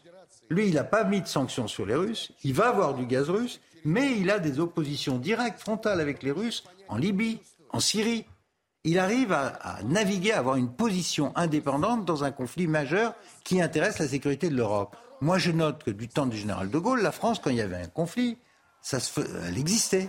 Aujourd'hui, ben, qui c'est qui existe? Madame von der Leyen et Monsieur Stoltenberg. Euh, et donc, les États, en effet, ont disparu. Et elle parle au nom de l'Europe. Mais le sujet de fond, et ça, il faut que nos auditeurs le comprennent, c'est qu'avec une Europe élargie à 27, 28 pays, et l'arrivée notamment des Baltes, des Polonais, le centre de gravité, il est passé vers l'Est. Et cet Est-là, il croit à Washington. Dieu, c'est Biden. C'est certainement pardonnez-moi, pardonnez-moi, mais vous nous dites que la France doit faire entendre sa voix, elle doit euh, intervenir dans la sortie de cette crise, et en même temps, du discours que vous tenez, moi je comprends que finalement c'est impossible. Ben, on a trop renoncé. Non. Je comprends. Toutes choses égales par ailleurs, rien n'est jamais impossible. Ce que vous comprenez, c'est qu'on est, on s'est coincé nous-mêmes. Ça ne veut pas dire qu'on ne peut pas se décoincer. D'accord? Et c'est après, c'est du leadership politique de sortir d'une espèce de gang. Alors Gabriel, Gabriel alors y compris, pardon, un dernier mot, y compris en matière de budget de défense. Quand la guerre est en Europe, qu'on prépare un budget pour la nation, et que dans une situation comme celle-là, où on s'aperçoit quand on donne 16 canons à l'Ukraine qu'on n'en a plus, quand on a 200 chars, 200, 200 avions de combat en état de marche, il y a peut-être un problème. Alors qu'on voit le rythme Bon, pardon, Gabriel Cluzel. Donc, qu'est-ce qu'on fait On va au Parlement et on propose quoi comme budget de défense? On propose quoi? On propose 3 milliards, c'est-à-dire des cacahuètes. Donc, on n'est pas sérieux. Mais, ce problème, c'est qu'il est politiquement franco-français. Bien sûr. Il n'est pas Van, der Leyen, il n'est pas Biden. Ce sont des décisions que nous prenons. Gabriel ah, sur, précisément sur, la France, je vais vous entendre là-dessus, sur, le, sur le rôle de la France dans ce conflit et dans la sortie du conflit précisément. je crois le jeune on a, on a pu croire au début qu'il y aurait une partition singulière. Vous avez parlé de la Turquie et c'est vrai que euh, moi non plus, je suis pas une grande fan d'Erdogan, mais force est de constater qu'il arrive à, jouer une partition euh, propre pour la Turquie. Vous avez infiniment aussi raison, les fameux canon César. Euh, on entendait le ministre de la Défense, je crois, dire bah, c'est pas grave, on va en recommander pour nous. Mais enfin, c'est pas tout à fait des pizzas, ça se fait pas en deux secondes et demie. Donc, euh, c'est, on a quand même déshabillé Pierre pour habiller Paul, et il va falloir d'une façon ou d'une autre euh, trouver une façon de, de, de, de, nous d'avoir notre propre, de, ré, de, nous réarmer finalement de façon, même si on peut dire qu'Emmanuel Macron, lors de son premier quinquennat, a, a contribué à augmenter à renforcer le budget de la défense, c'est visiblement il y a beaucoup d'efforts à faire dans ce domaine. En fait, nous sommes sous un double couvercle. Alors c'est compliqué de s'exprimer hein, parce qu'il y a le couvercle euh, européen qui est lui-même sous le couvercle américain. Donc de fait, pour la France, c'est euh, très compliqué. Mais, mais quand Ursula von der Leyen a des accents extrêmement belliqueux, ce qui est toujours d'ailleurs assez euh, ces airs de dame patronesse, de la voir partir en guerre, c'est toujours euh, un peu surprenant, un peu baroque. Je n'ai pas entendu Emmanuel Macron protester, lui qui est capable d'avoir de, des réflexions un peu acerbes pour les uns ou pour les autres. Non, il est tout à fait aligné comme s'il est, comme s'il était, il n'avait, il rien à dire de plus. Il est tout à fait aux ordres de Ursula von der Leyen. Donc, et, donc de fait, on se demande d'où elle tient euh, son, son, mandat, sa légitimité, etc. Des chefs d'État, des, 27 chefs d'État de l'Union européenne. Sans doute. Mais, non, mais elle a une légitimité. Ils n'ont pas donné. En, revanche, en revanche, oui, moi je suis entièrement d'accord. Quand je vous dis qu'il faut aller au bout des questions, avoir l'honnêteté intellectuelle d'aller au bout des questions, je bah, pense qu'il est très difficile. Mais je... J'y vais. Et je dis, si on est sérieux, ayons, un budget de défense. Moi, j'attendrai un grand emprunt national. La France est en guerre. Il y a une guerre à côté de chez nous.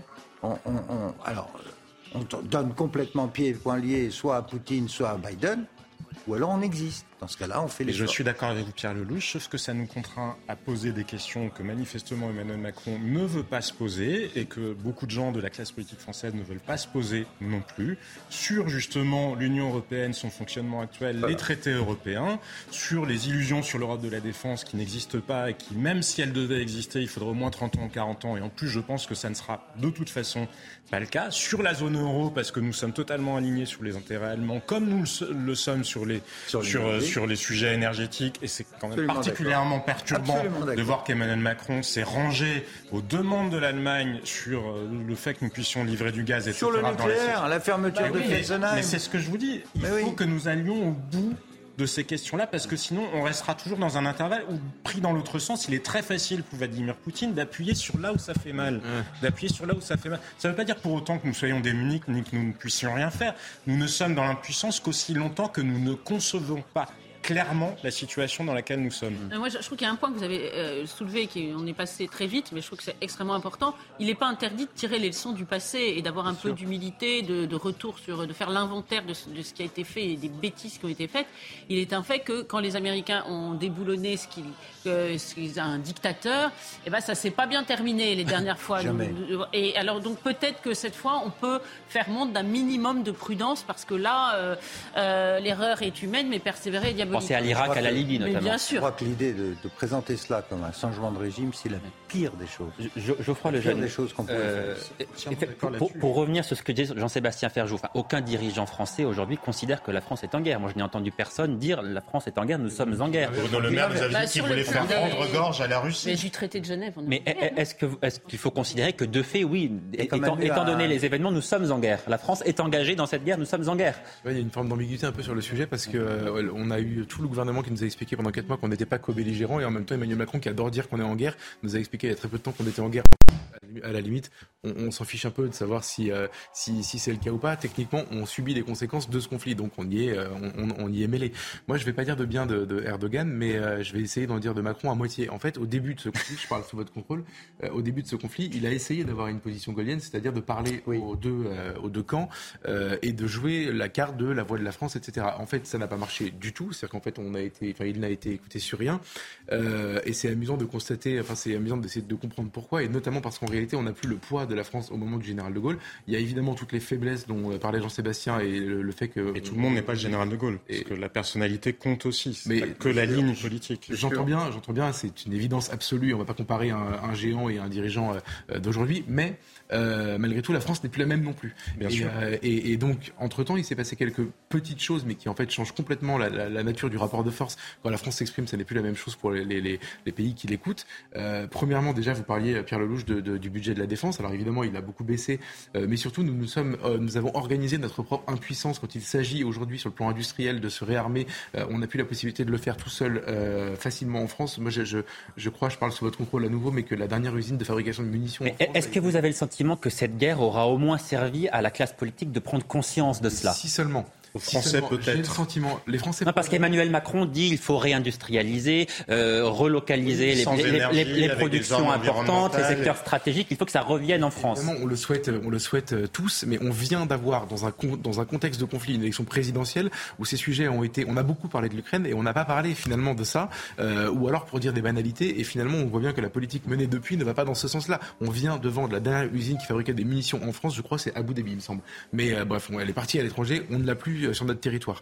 Euh, et, et en plus de ça, il y a une forme d'hypocrisie euh, hallucinante sur ce sujet. C'est-à-dire que en France, nos élites, nos gouvernements, notre gouvernement actuel nous parlent de l'Europe de la défense comme une vieille chimère, un vieux rêve qui reviendrait en permanence, etc.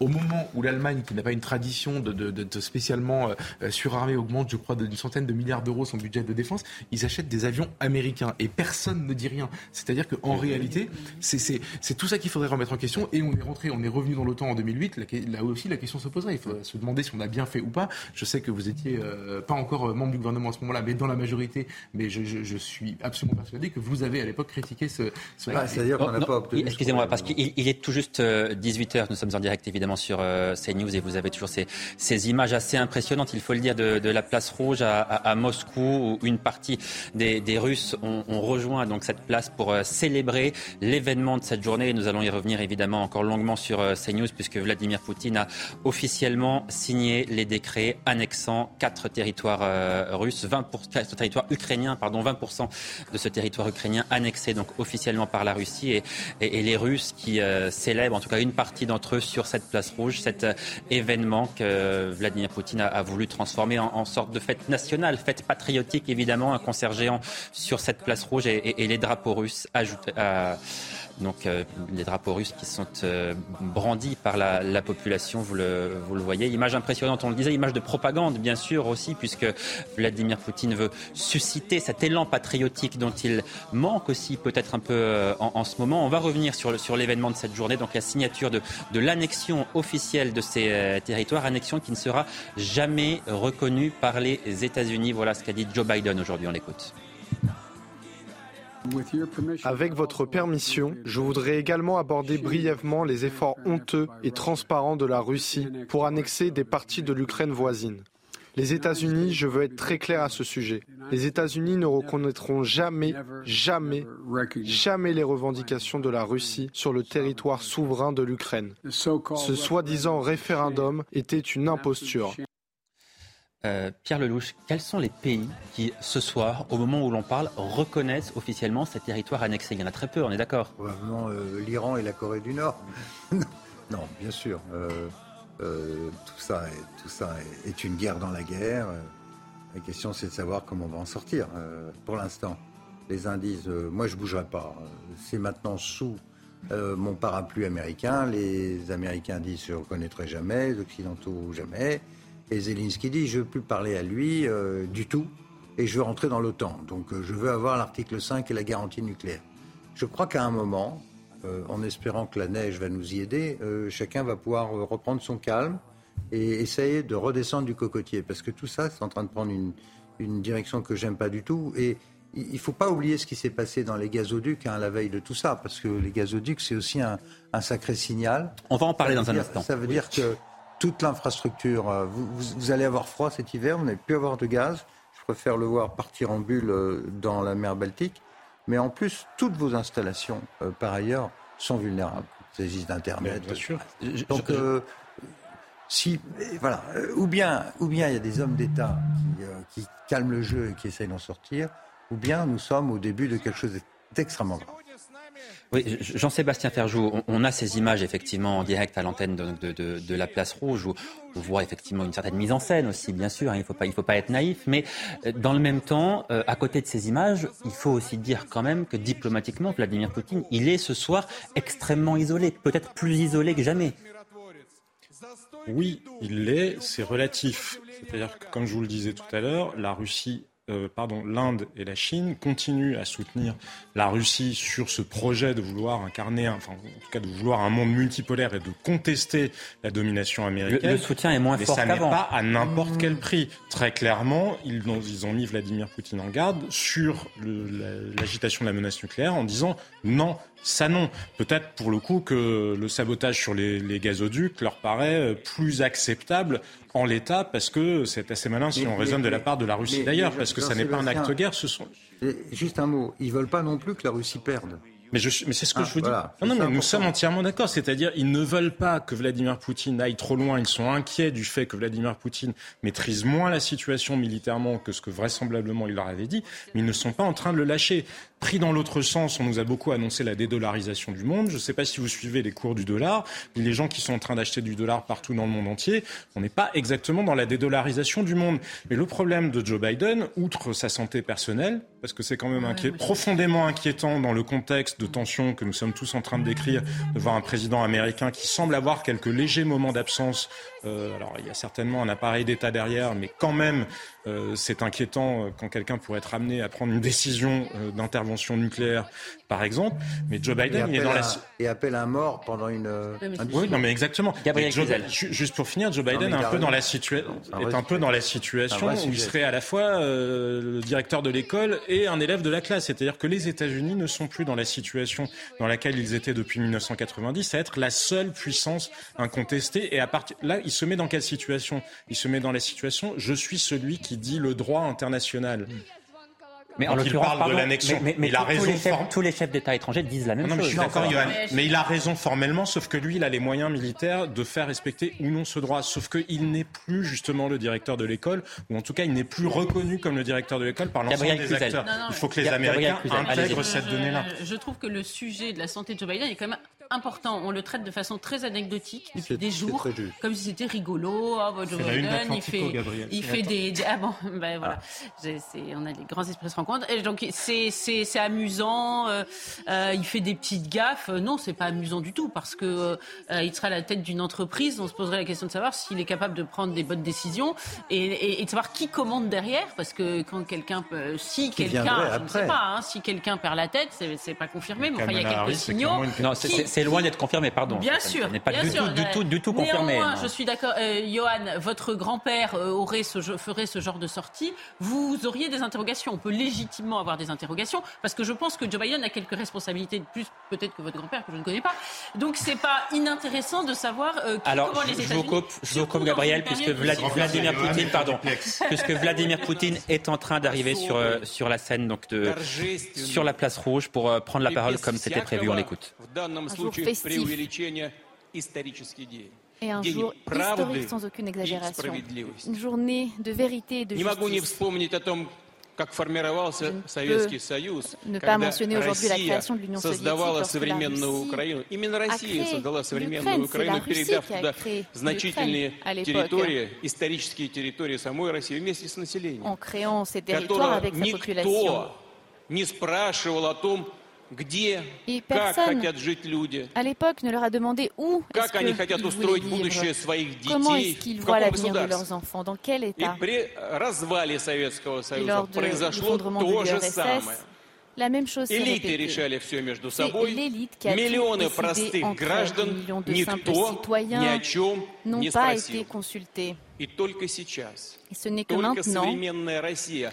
que la Russie moderne a offert à ces personnes qui euh, résident dans la République populaire de Donetsk et de Lugansk, dans l'oblast de Zaporozhia et de Kherson, leur a donné le droit de choisir. Les personnes se sont rendues dans les bureaux de vote et ont fait leur choix, le choix d'appartenir à leur patrie historique, d'appartenir à la Russie.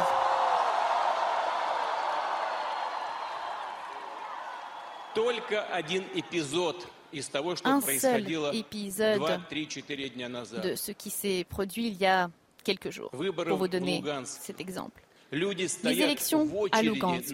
Les personnes faisaient euh, la queue près d'un bureau de vote. et il y a eu des tirs de mortier. Une fusée a atterri à proximité et personne n'est sorti de cette file d'attente pour le bureau de vote. C'est surprenant. Pendant des dizaines d'années, on a essayé de piétiner leur esprit historique, de détruire leurs traditions, de leur interdire de parler leur langue maternelle, d'interdire leur culture. Mais personne n'y est parvenu. Ces personnes ont porté dans leur cœur l'amour pour leur patrie historique et l'ont transmis à leurs enfants. C'est pourquoi nous disons que la Russie ouvre les portes de sa propre maison à nos frères et à nos sœurs, mais elle ouvre également son cœur. Bienvenue à la maison.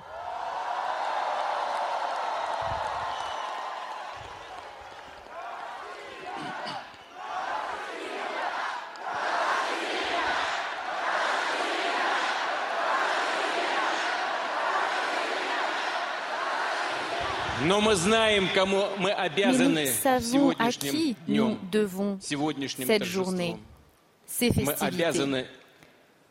Nous en sommes redevables à nos soldats et à nos officiers héroïques, les opposants dans le Donbass, les volontaires.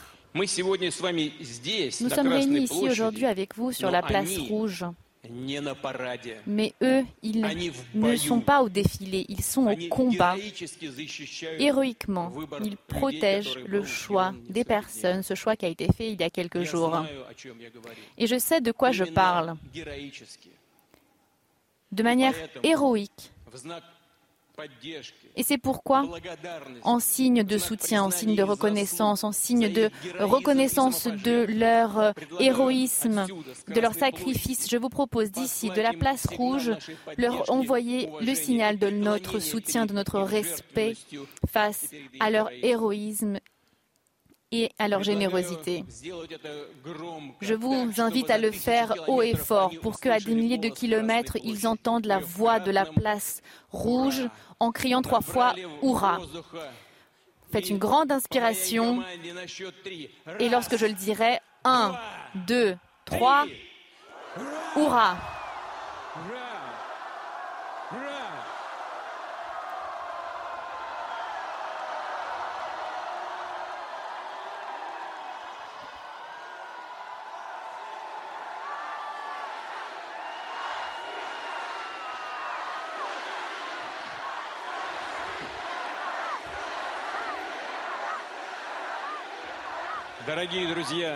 Chers amis, nous ferons tout notre possible pour soutenir nos frères et sœurs.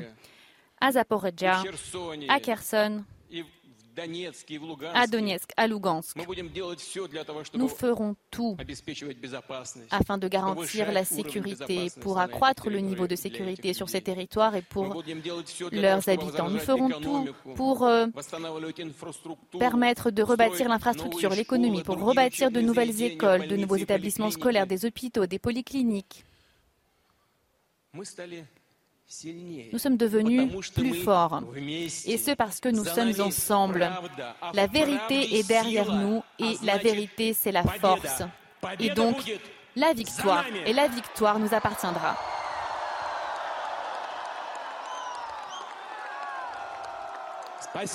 Merci. Et bonne chance.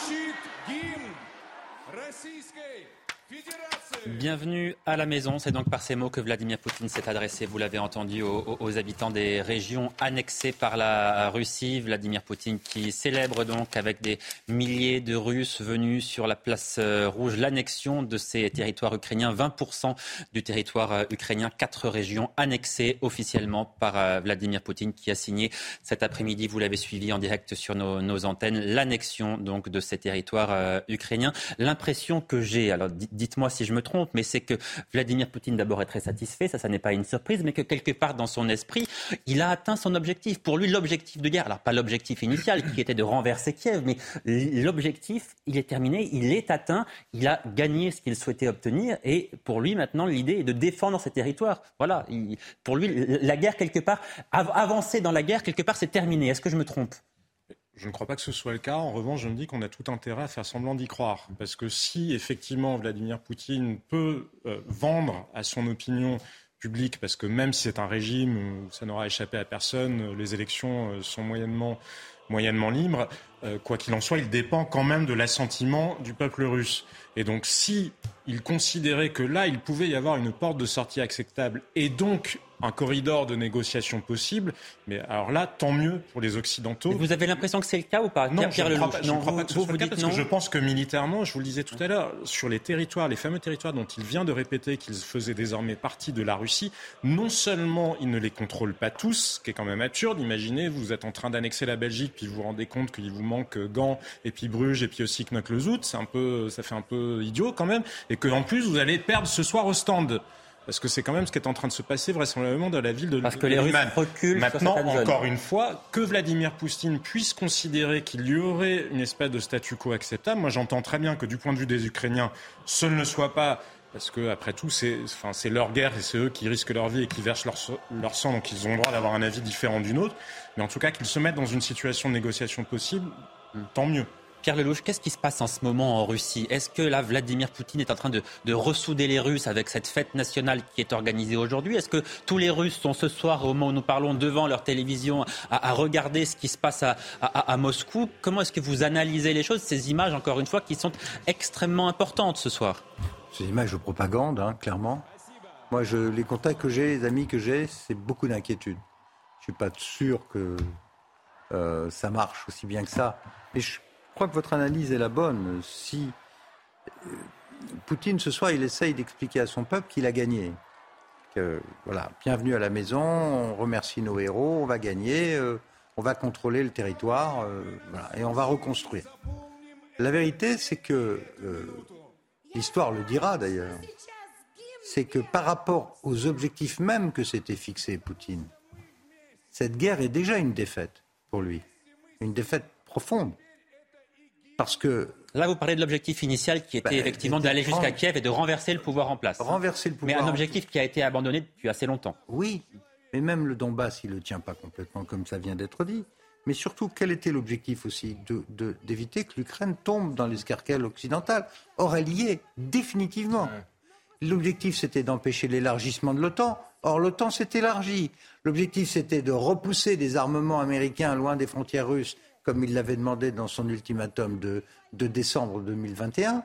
Or, les armes, il n'y a jamais eu autant d'armes américaines ni de soldats américains en Europe depuis la fin de la guerre froide. Donc, du point de vue des objectifs même de Poutine dans cette affaire, cette affaire est une défaite lourde. Après, la question, c'est de savoir s'il peut s'en sortir euh, avec ce bout de terrain et une opinion publique qui va tenir le coup ou pas. Euh, et c'est pour ça que la décision américaine de savoir si on, jusqu'où on pousse l'ours blessé est une décision qui est très très difficile et en même temps très dangereuse. Parce que je crois que le, vrai perdant, il est devant nous là. Euh, et toutes ces images euh, voilà, visent à faire croire au peuple russe que la guerre se passe bien et que c'est une grande victoire. Mais c'est tout sauf ça. Général Bruno Clermont, la victoire sera à nous. Voilà ce qu'a lancé il y a quelques minutes euh, Vladimir Poutine, donc depuis la, place rouge. La victoire sera à nous. Est-ce que vous pensez qu'il y croit réellement, le président russe, quand il dit cela? Est-ce qu'il se voile la face? Est-ce qu'il peut réellement gagner cette guerre comme il l'a affirmé ce soir? En tout cas, il parle au futur. Hein, il ne dit pas on a gagné. Il dit euh, on gagnera plus tard. Est-ce que les conditions sont réunies pour qu'il gagne? C'est difficile à dire, l'histoire le dira. Euh, je pense qu'on va le redire, mais euh, l'hiver arrive avec des difficultés de combat, donc les deux camps peuvent se refaire une santé si on n'arrive pas à une négociation.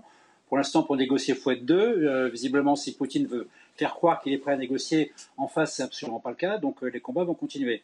Est-ce qu'il peut, gagner? Il, peut gagner, en tout cas, visiblement, dans un premier temps, essayer de sanctuariser les territoires qu'il a conquis. Hein, déjà, ce sera pas mal. Euh, une fois qu'il est arrivé à ça et qu'il arrive à cesser le feu, peut-être qu'il reprendra des combats plus tard. Mais pour l'instant, tout ce qu'il peut espérer, c'est conserver ce qui est arrivé à conquérir au bout de huit mois de guerre, et, pas plus. Et je pense qu'il en est conscient. La clé de tout ça, c'est il faut que la mobilisation réussisse. Il peut avoir des canons, il peut avoir euh, de l'artillerie, il peut avoir des lance-roquettes, il peut avoir de l'aviation de bombardement. S'il n'a pas d'hommes pour tenir le terrain qu'il a conquis, il ne pourra pas rester en place. Il sera bousculé par les Ukrainiens. Donc vraiment, la mobilisation, le succès de la mobilisation euh, fait partie des, clés du succès, en tout cas pour que Poutine atteigne des objectifs, de guerre qu'on peut appeler euh, euh, à minima, qui sont ceux qu'il aurait obtenus s'il conservait dans la durée tout ce qu'il a récupéré aujourd'hui. Geoffroy Lejeune, on voit bien en tout cas que tout le monde, quelle que soit sa position, se projette sur le long terme. Quand Vladimir Poutine dit la victoire sera à nous, ça signifie que cette guerre, elle continue. Quand euh, le président Zelensky dit pas question de négocier avec Poutine, ça veut dire qu'il se projette lui aussi sur le long terme. Même chose pour Joe Biden qui dit on ne reconnaîtra jamais l'annexion de ces territoires. Donc la réalité ce soir, c'est que personne n'a à l'esprit la fin de la guerre.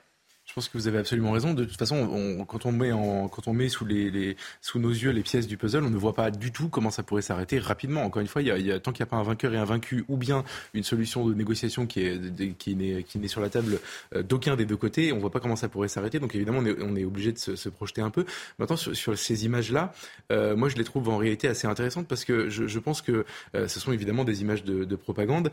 Et, mais il faut être honnête et dire que la propagande elle a lieu de tous les côtés dans un conflit. C'est-à-dire que les Américains font une forme de propagande. Nous faisons parfois aussi notre propagande. Les Ukrainiens ont fait la leur. Et, euh, d'ailleurs, Zelensky a même théorisé quasiment euh, cette manière de parler, s'adresser aux opinions occidentales pour, pour les garder dans, son, dans son giron, en tout cas les avoir comme soutien. Et, Poutine fait évidemment de la propagande. Et moi, ce que je trouve intéressant dans ces, dans ces images, c'est que je pense que l'Occident, c'est en règle générale, pour le coup États-Unis, Europe compris, c'est bercé d'illusions sur, euh, sur ce qu'était la Russie. on, quand même enfin, on a essayé de se convaincre du fait que Poutine était évidemment donc mourant ou complètement fou, qu'il n'était plus soutenu par son opinion. Quand il y a eu les vagues de désertion, on s'est dit tiens, euh, extraordinaire, le peuple russe a retourné sa veste. C'est malheureusement beaucoup plus compliqué que ça et c'est normal. En fait, c'est très rare qu'un pays pense unanimement la même chose. Euh, d'où le fait qu'on se moque régulièrement des scrutins euh, en Russie d'ailleurs, comme dans toutes les dictatures. Et j'ai le sentiment, si vous voulez, que c'est un peu plus contrasté là-bas. Donc il y a une partie malgré tout de l'opinion russe qui, qui soutient, ce, qui soutient cette offensive et qui soutient cette action. Alors on a du mal à le comprendre nous depuis ici, mais en réalité, Poutine serait probablement pas en mesure de faire tout ce qu'il fait s'il n'y avait pas une partie de son peuple qui le soutenait encore. Donc c'est ce qu'il a voulu montrer aujourd'hui. Ça ne veut pas dire que toute la Russie est unanime malgré ce, qu'il dit, mais il faut quand même qu'on prenne ça en compte. Euh, on, a, nous, un regard occidental, je pense, qui est un peu biaisé. De la même manière, on a du mal aussi à comprendre pourquoi euh, la, Chine, même si elle a émis des nuances ou qu'elle s'est un peu euh, désengagée, elle est quand même du côté de, la Russie depuis le début, l'Inde également. Et, en fait, nous, on a tendance à voir ça avec nos, nos lunettes et notre morale. Et malheureusement, pour nous, notre morale n'est pas universelle, elle n'est pas universellement partagée. Et je pense que ces images sont là aujourd'hui pour nous le rappeler. Gabriel Cluzel. Oui, de fait, euh, vous avez raison, ces images de propagande ont aussi une signification. Nous avons oublié, nous, Européens, ce qu'était le patriotisme. Et en réalité, les Russes qui euh, ont une mentalité d'assiégés hein, et se sont se sentent renforcés dans leur euh, amour de la Russie de, et, et, et quand ils sont euh, précisément, quand ils se sentent seuls contre tous, on ne peut pas évacuer l'idée que ce, ce, peuple qui est là autour de Poutine le, le soutient. Ce serait là aussi se leurrer. Ça ferait partie des grandes, des, des, des grandes mythologies qui serviraient à, à, nous rassurer. Donc je pense que c'est important de le, garder à l'esprit. Moi, je me souviens d'avoir bien avant ce conflit rencontré des Russes et qui m'avait dit ah bah vous êtes français donc vous êtes forcément anti-Poutine. Euh, euh, mais vous savez sur votre télé vous dites que Poutine est seul non il n'est pas seul. Donc parce que c'est toujours pareil. Si on sous sous sous-estime ce qu'on a en face de soi évidemment on va se planter. Mais on dit quand euh, la guerre va s'arrêter bah, quand les États-Unis vont décider de siffler la fin de la récréation si j'ose dire c'est le mot est très mal choisi mais et parce qu'à un moment ils vont considérer que ben Zelensky sera allé trop loin et, et, et donc je crois que là, toute, euh, Vladimir Poutine a admis qu'il n'irait pas plus loin. Maintenant, aux États-Unis, de, de, de, voir ce qu'ils veulent faire. Et je pense que Zelensky n'a pas beaucoup de, de partitions à jouer euh, euh, de son côté, même si, si, si ah, détrompez-vous. donner l'impression. Détrompez-vous. Zelensky va faire jouer tous ses soutiens, y compris euh, au Canada. Il y, a, beaucoup d'Ukrainiens. Il y a une grosse communauté ukrainienne au Canada. vous une pensez qu'il peut résister à la volonté américaine? il y, a, un fort lobby polonais aussi à Washington. Et puis, il y a les Baltes et les Polonais qui sont vent debout contre les Russes et qui veulent et qui poussent à fond jusqu'au renversement de Poutine. Arrêtez, il parle comme Zelensky tout à l'heure, à savoir je, je veux renverser. Enfin, il n'a pas dit je veux renverser. Je ne parlerai pas avec Poutine. Ça veut dire il doit partir beaucoup de gens, beaucoup de gens chez les Baltes, les Polonais, les Tchèques sont sur cette ligne-là, et donc ils vont. Il y a tout le lobby euh, aussi industriel de l'armement aux États-Unis qui est à fond pour euh, euh, réarmer l'OTAN à fond, etc. donc Zelensky ne manque pas d'appui dans cette histoire. c'est pas fini. Mais ce que vous dites est vrai. Fondamentalement, la décision d'arrêter, de siffler la, fin de la récré, si j'ose dire, et de, de calmer le jeu sera une décision qui viendra de Washington. Alors la question, c'est est-ce que nous, Français, on peut peser là-dessus ou pas? C'est ça la vraie question qui devrait être euh, tous les jours euh, posée à l'Élysée. Qu'est-ce qu'on fait dans ce, dans ce... Jusqu'où, jusqu'où pense-t-on que la morale est respectée? Ou bien, si on va jusqu'au bout de la morale, est-ce qu'on est prêt à prendre les décisions fondamentales qu'il faut prendre Jean-Sébastien Ferjou, dans ce domaine? Ça, pose une question ce soir. Qui, qui, sont les Russes qui ce soir sont sur la place rouge? En somme, sur qui peut compter Vladimir Poutine dans les prochaines semaines, dans les prochains mois Sur qui peut-il s'appuyer pour poursuivre ses objectifs de guerre? Peut-être la question la plus intéressante est quels sont ceux qui risquent de lui manquer? Parce qu'il y, a une espèce, y avait une espèce de consentement des Russes euh, au deal proposé par Vladimir Poutine, qui était en gros dépolitisation. C'est vous renoncez à ce qui fait la vie démocratique euh, à l'Ouest. En revanche, vous avez la sécurité dans les rues et vous avez une espèce de stabilité économique et sociale. Le problème précisément pour Vladimir Poutine, c'est que cette stabilité économique et sociale, depuis le conflit qu'il a engagé en Ukraine, il n'est plus en mesure de la délivrer. Les sanctions euh, occidentales, il faut le rappeler, elles nous heurtent, nous, mais ce n'est pas parce qu'elles heurtent l'Europe, ou que, enfin oui, principalement l'Europe d'ailleurs, évidemment beaucoup plus que les États-Unis, qu'elles n'ont aucun impact en Russie. Elles en ont un. La production pétrolière russe est d'ores et déjà en train de s'effondrer. Les revenus euh, du gaz et du pétrole se sont eux aussi effondrés. Rien que sur le mois d'août, tous les excédents qui avaient été accumulés depuis le début de l'année ont été effacés par le déficit commercial russe au mois d'août. Donc il y a un impact économique. Et quand il y a un impact économique, il ne faut pas oublier que la Russie, c'est un pays qui est extrêmement vaste pour répondre à votre question, les républiques périphériques où en plus la mobilisation se fait de manière extrêmement dure, la révolte peut venir de là. Le, président du Daghestan euh, se mettait en colère hier parce que justement il considérait que la mobilisation avait été faite et donc il peut y avoir tous ces éléments dans la Russie plus périphérique, justement pas à Moscou ou à Saint-Pétersbourg, qui considèrent que ça va trop loin parce que le deal initial n'est plus respecté. Alors on, a à l'instant la réaction de, de l'Élysée communiquée donc de la présidence de la République suite au, discours de Vladimir Poutine. On attendait la réaction d'Emmanuel Macron qui affirme à l'instant que face à l'agression de la Russie, la France se tiendra toujours aux côtés de l'Ukraine pour que l'Ukraine recouvre sa pleine souveraineté sur l'ensemble de son territoire. Et c'est bien ces derniers mots qui sont importants. La France accompagnera l'Ukraine pour que l'Ukraine retrouve l'ensemble de son territoire. Pierre Lelouch, ça veut dire d'abord que la France évidemment ne reconnaît pas ces annexions, mais qu'elle souhaite la poursuite des combats sur le terrain pour que ces annexions finalement soient quelque part anéanties. Eh, c'est plus nuancé que ça. Il faut, lire en creux que nous accompagnerons l'Ukraine. pour qu'elle recouvre sa pleine souveraineté sur l'ensemble de son territoire. Donc on peut dire que ça concerne également les territoires annexés. Ça veut dire que c'est l'Ukraine qui décide en dernière analyse. Nous l'accompagnerons. Évidemment, le but, c'est qu'elle récupère la totalité de son territoire. Mais euh, moi, je lis ça comme l'accompagnement. Je ne dis pas que euh, si on avait voulu rédiger le texte différemment, on dit la France euh, ne reconnaîtra jamais l'annexion euh, des, quatre districts de l'Ukraine et aidera l'Ukraine aidera l'Ukraine à récupérer à récupérer littéralement oui militairement ou est en faveur de la récupération de la totalité du territoire, y compris la Crimée. Le, texte, il est rédigé, euh, disons, moins, moins, moins, moins violemment que cela. Il aurait pu être beaucoup plus. Comment dire, beaucoup plus direct. Là, il est modéré. Il laisse la place, il me semble, à une option où l'Ukraine au fond, décidera. Vous avez l'impression, Gabriel Cluzel, euh, Geoffroy Lejeune, que le communiqué de l'Élysée est, modéré Parce que moi, je, voilà, à, la première lecture, je, vous le lis au moment où je le découvre, euh, la France s'y oppose, s'oppose à cette annexion et accompagnera l'Ukraine pour qu'elle recouvre sa pleine souveraineté sur l'ensemble du territoire. Écoutez, moi j'ai eu la même réaction que vous, euh, Johan, et puis c'est vrai qu'en écoutant Pierre Lelouch, je me suis rappelé que la langue diplomatique était quelque chose d'extrêmement pesé et que chaque mot avait sa signification. Et de fait, il est possible que le signal envoyé par l'Élysée euh, soit un peu différent euh, et un peu plus, un peu plus euh, modéré. Donc je, je, je, je l'entends et je pense que sans doute y a-t-il une volonté aussi d'Emmanuel Macron de ne pas surajouter, de mettre de, l'huile sur le feu. Geoffroy Lejeune. C'est pas inintéressant. Moi, j'ai réagi sur la première partie du communiqué. Alors évidemment, il euh, n'y a rien à dire sur le fait que l'Ukraine euh, mérite de retrouver sa souveraineté, mais, euh, j'ai réagi sur la première partie sur le côté la France se tiendra aux côtés. En fait, elle se tiendra aux côtés de quelqu'un qui vient de demander le départ de Poutine du pouvoir. Et je suis d'accord avec vous, Pierre Lelouch. Ça ressemble au moins du côté des Ukrainiens, mais en fait, le président de la République bah, voyageait, allait à Moscou, essayer de discuter avec Vladimir, Poutine. Aujourd'hui, j'ai le sentiment qu'on a beau dire que c'est pas le cas, on est de plus en plus co-belligérants. Jean-Sébastien Ferjou et ensuite Bruno Clermont. Je crois que pour le coup, la déclaration de Volodymyr Zelensky n'est pas mentionnée, pas plus qu'une adhésion euh, de l'Ukraine euh, à l'OTAN. Donc je pense qu'en gros, c'est la ligne de la diplomatie française. Nous faisons partie de l'Union européenne. L'Union européenne a elle-même une posture, et vous le rappeliez, il y a les Polonais, il y a les Baltes, enfin bref, il y a un certain nombre d'États qui sont plus en soutien de l'Ukraine il faut le dire pas que parce qu'ils sont en guerre. Si vous habitiez à Tallinn ou si vous habitiez à Riga, peut-être seriez-vous aussi inquiet euh, d'imaginer que vous avez à vos portes un Vladimir Poutine qui considère que vous êtes une colonie et que vous n'existez pas et que, en réalité, vous devriez euh, rentrer dans l'empire soviétique, enfin russe en tout cas.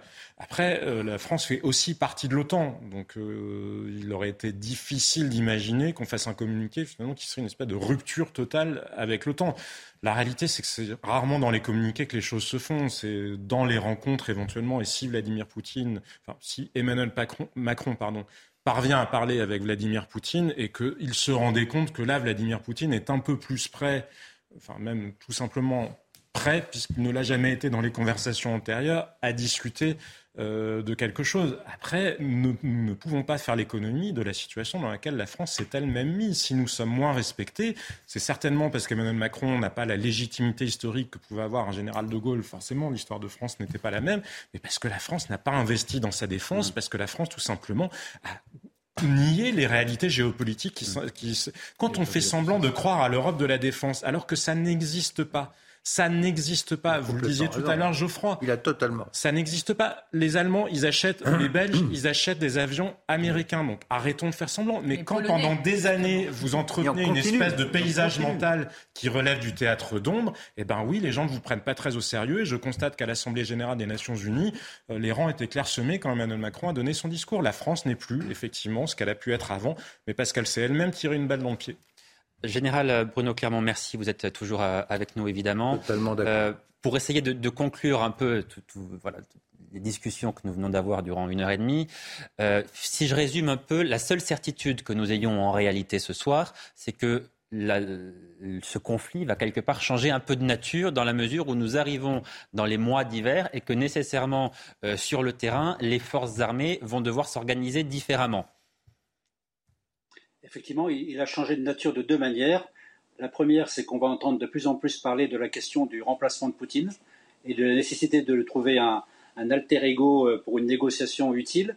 Et, la deuxième, c'est que l'hiver arrive et que donc les trois camps, tous les camps s'inscrivent dans une guerre longue, euh, que ce soit les Ukrainiens euh, qui, ont fait des objectifs de guerre qui sont encore pas atteints, que ce soit les Américains qui continuent les livraisons d'armement extensives, Hein, et intensive, pardon. Ils en ont livré, ils vont en livrer à nouveau au 18 mars dans pas très longtemps, euh, et que ce soit les Russes qui mobilisent. Reste la question de l'Union européenne. Euh, je rappelle que l'Union européenne en tant que telle, elle vient de lancer, elle aussi inscrit sa démarche dans une, dans une guerre longue, puisqu'elle va lancer officiellement dans les prochains jours ou les prochaines semaines une mission officielle de l'Union européenne de formation des soldats ukrainiens, une mission qui sera ouverte à tous les membres de l'Union européenne, qui sera en quelque sorte euh, euh, l'alter ego ou l'alternative à, ce que les Britanniques font depuis l'été dernier, c'est-à-dire former des milliers de soldats ukrainiens, eh bien l'Union européenne va le faire, former des, soldats de base, former des spécialistes dans, tous les domaines de la guerre, de façon à ce que les Ukrainiens puissent tenir leurs objectifs de guerre. Donc on,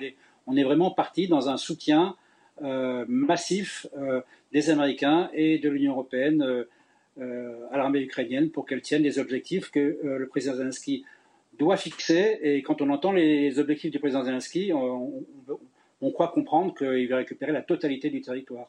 Merci beaucoup, merci beaucoup, Général Clermont, d'avoir été avec nous depuis le début de cette émission. Je vais vous libérer. Donc, merci de nous avoir fait part de, votre euh, analyse. Pour, conclure sur l'Ukraine, je me tourne peut-être vers, vous, Pierre Lelouch. Qu'est-ce que vous retenez de cette journée? Qu'est-ce qui aura été marquant selon vous? Euh, La tentative de, de Vladimir Poutine de sortir de ça par une négociation sur la base de, ses conquêtes sur le terrain. Euh, un réquisitoire euh, incroyable contre l'Occident qui regroupe toutes sortes de choses qu'il a dites précédemment, mais qui donne une cohérence à ce qu'il essaye de faire, c'est-à-dire euh, changer de monde, passer d'un monde dominé par les Américains à un monde dominé par les Russos, Chinois, Indiens. et puis s'agissant de Zelensky, euh, la volonté d'escalader encore un peu plus à l'entrée en l'OTAN et le changement de régime à Moscou. Donc c'est une journée importante dans une escalade qui continue. Voilà, et, qui n'augure rien de bon en réalité. Euh, j'ai pas entendu le mot cessez-le-feu, y compris dans le communiqué français. Personne ne parle de cessez-le-feu, tout le monde est dans l'escalade. Et c'est ça qui est un peu inquiétant. Il est presque 18h35. Nous sommes toujours en direct sur euh, CNews. Vous restez avec nous. On va réécouter maintenant le discours que Vladimir Poutine a tenu il y a environ une demi-heure sur la place rouge devant plusieurs milliers de Russes venus pour célébrer l'annexion des territoires euh, ukrainiens. On écoute le président russe et on se retrouve juste après. C'est un jour particulier, un jour festif et un jour historique sans aucune exagération, une journée de vérité et de justice. Je ne peux ne pas mentionner aujourd'hui la création de l'Union soviétique lorsque la Russie a créé l'Ukraine. C'est la Russie qui a créé l'Ukraine à l'époque en créant ces territoires avec sa population. Et personne, à l'époque, ne leur a demandé où est-ce qu'ils voulaient vivre, comment est-ce qu'ils voient l'avenir de leurs enfants, dans quel état? Et lors de l'effondrement de l'URSS, la même chose s'est répétée. C'est l'élite qui a tout décidé entre elles. Des millions de simples citoyens n'ont pas été consultés. Et ce n'est que maintenant que la Russie moderne a offert à ces personnes qui euh, résident dans la République populaire de Donetsk et de Lugansk, dans l'oblast de Zaporozhia et de Kherson, leur a donné le droit de choisir. Les personnes se sont rendues dans les bureaux de vote et ont fait leur choix, le choix d'appartenir à leur patrie historique, d'appartenir à la Russie.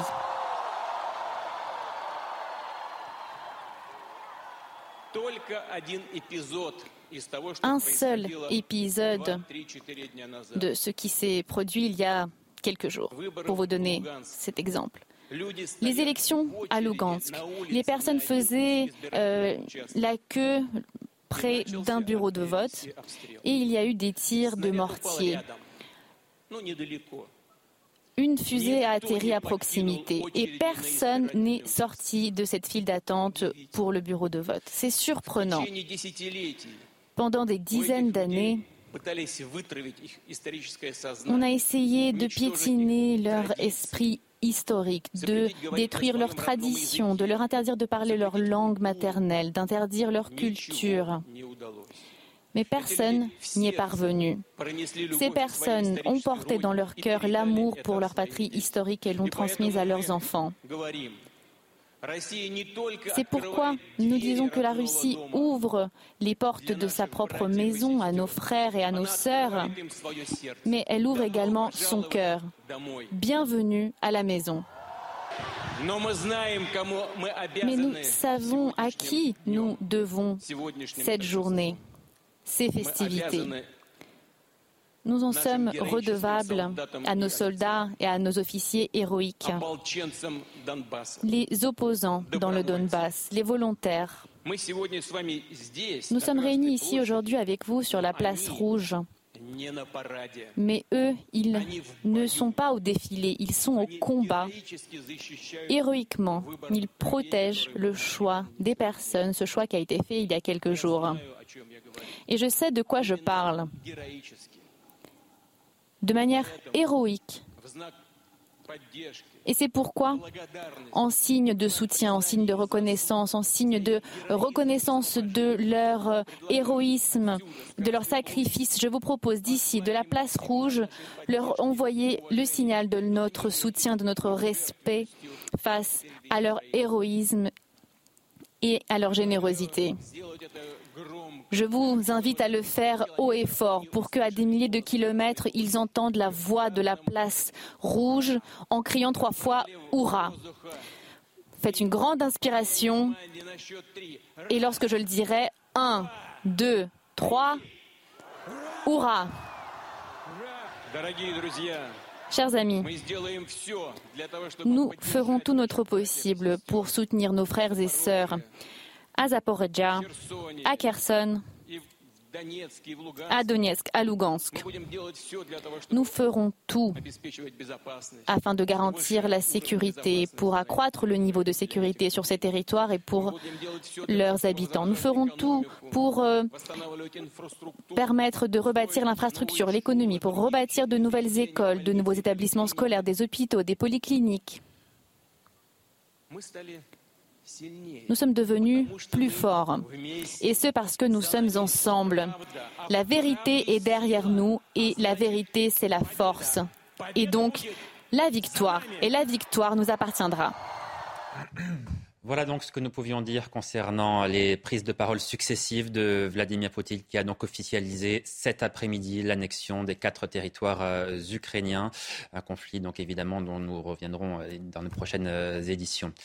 Nous parlons à, présent de cette information que nous avons apprise il y a une heure. L'imam Iqwissem a été arrêté. L'imam Iqwissem, c'est ce prédicateur fiché S dont Gérald Darmanin avait annoncé l'expulsion du territoire français. C'était à la fin du mois d'août dernier. Il était depuis en cavale, introuvable par les services de sécurité et de renseignement euh, français. On a retrouvé donc cet imam qui était caché en Belgique, à Mons. Voilà ce qu'annonce euh, il y a peu donc euh, les ministères de la Justice belge. On retrouve précisément en Belgique Claude Moniquet. Bonjour Claude Moniquet. quelles sont les informations dont vous disposez? Savez-vous dans quelles circonstances l'imam Iqwissem a été arrêté? Non, on ne sait encore rien. Il a été arrêté dans l'après-midi, euh, effectivement dans la région de Mons, euh, donc pas très loin fondamentalement de, la frontière française. Euh, mais on ne connaît pas les circonstances. Est-ce qu'il il a fait cette arrestation et l'objet et la suite d'une enquête assez longue ou au contraire est-ce que ça a été fait un peu accidentellement parce qu'on aurait suivi des gens qu'il connaissait, des gens de sa famille ou qu'on aurait mis sur écoute? Pour le moment, nous ne le savons pas encore le fait qu'il ait été arrêté à Mons en Belgique, cette ville de Mons, est-ce que ça a une signification particulière? Est-ce que c'est une ville qui est connue pour euh, abriter héberger un certain nombre d'islamistes? Des islamistes, il y, en a comme en France, on en trouve partout et parfois euh, dans des tout petits villages. Mais en l'occurrence, non. Mons n'est pas connu comme étant un centre de, l'islam radical et de l'islamisme, euh, contrairement à, Molenbeek, dont on a évidemment beaucoup parlé pendant, au moment des attentats de 2015, ou à une ville comme Verviers où il y a de gros centres des, frères musulmans. C'est peut-être pour ça d'ailleurs que Iquisen, qui avait des contacts avec Verviers, a évité cette ville où il savait qu'on le rechercherait peut-être en priorité. Mons, c'est beaucoup plus calme. Donc on peut penser qu'il se cachait soit chez des gens qui sont, proches, des gens de sa famille ou des amis, soit chez des gens qui partagent ses idées, mais qui n'appartiennent pas à un groupe euh, très structuré. Alors je, rappelle que l'imam Iqwissem est sous le coup d'un mandat d'expulsion de fin, la, fin du mois d'août, expulsion du territoire français, qu'il est sous le coup d'un mandat d'arrêt européen. Est-ce que vous savez un peu comment les choses vont se passer à présent? Est-ce qu'il va être remis aux autorités françaises? Alors, le mandat d'arrêt européen, euh, contrairement aux, anciens mandats d'arrêt internationaux, est beaucoup plus rapide. Un mandat d'arrêt international, il y avait une série de procédures, ça pouvait durer deux, trois ans avant qu'une extradition ait lieu le, délai maximum qu'on a observé pour un mandat européen, c'est de 1 à 2 mois quand la personne fait vraiment euh, toutes les objections possibles et tous les recours possibles.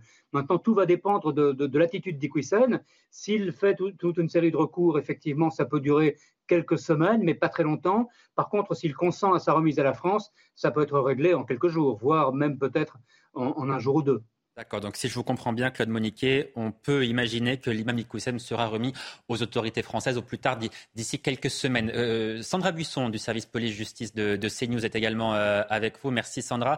Vous avez, vous, plus de précisions concernant euh, l'arrestation de, l'imam oui, selon nos informations, il a été arrêté en, début d'après-midi euh, près de la commune de Mons en Belgique, chez une de ses connaissances, grâce au travail des enquêteurs de la euh, police judiciaire française, avec l'appui euh, de leurs homologues belges. Il était recherché, vous le savez, dans le cadre d'une information judiciaire ouverte pour soustraction à l'exécution d'une mesure d'éloignement. C'est une infraction qui lui fait encourir jusqu'à trois ans de prison. Via la coopération judiciaire, la justice la justice belge pardon, devrait euh, le remettre aux autorités françaises, mais cela peut prendre plusieurs jours s'il actionne des voies de recours devant euh, les autorités euh, belges, puisqu'on sait que son avocate conteste la validité du mandat d'arrêt européen qui avait été délivré à son encontre, estimant qu'il se fondait sur une infraction qui était selon elle, qui n'était pas constituée, puisqu'il était parti de lui-même du territoire et qu'il n'y avait donc pas besoin de l'éloigner. Une fois remis à la France, il sera présenté à la juge d'instruction qui mène les investigations. Et là, euh, deux possibilités, puisque euh, la clé, c'est que la voie judiciaire prime sur euh, la voie administrative. Donc, soit la procédure judiciaire se poursuit, si les faits de soustraction à l'exécution d'une décision euh, de justice de mesure d'éloignement sont constitués, il sera jugé. Et puis quand la peine éventuelle sera purgée, il pourra être expulsé. Euh, soit, autre possibilité, il est présenté à son arrivée à cette juge qui décide de prononcer un non-lieu ou un classement. Là, la voie judiciaire sera alors éteinte. L'arrêté d'expulsion euh, qui est toujours valable pourra alors être exécuté. L'imam sera placé en centre de rétention administrative le temps de discussions diplomatiques avec le Maroc puisque vous savez qu'il faut rétablir le laissez-passer euh, consulaire qui est indispensable pour cette expulsion. Merci beaucoup Sandra Buisson pour l'ensemble de ces euh, informations. Gabriel Cluzel, on comprend plusieurs choses. D'abord qu'il est arrêté en Belgique effectivement, mais qu'il sera remis aux autorités françaises assez rapidement, quelques jours, quelques semaines tout au plus, donc ce sera assez rapide. Par contre, on comprend qu'il n'est pas encore expulsé, que ça, ça va prendre du temps, qu'il risque de devoir purger une peine en prison avant. Il faut négocier avec le Maroc pour le laisser passer consulaire, comme le dit Sandra Buisson, donc il, n'est pas encore expulsé. Hein.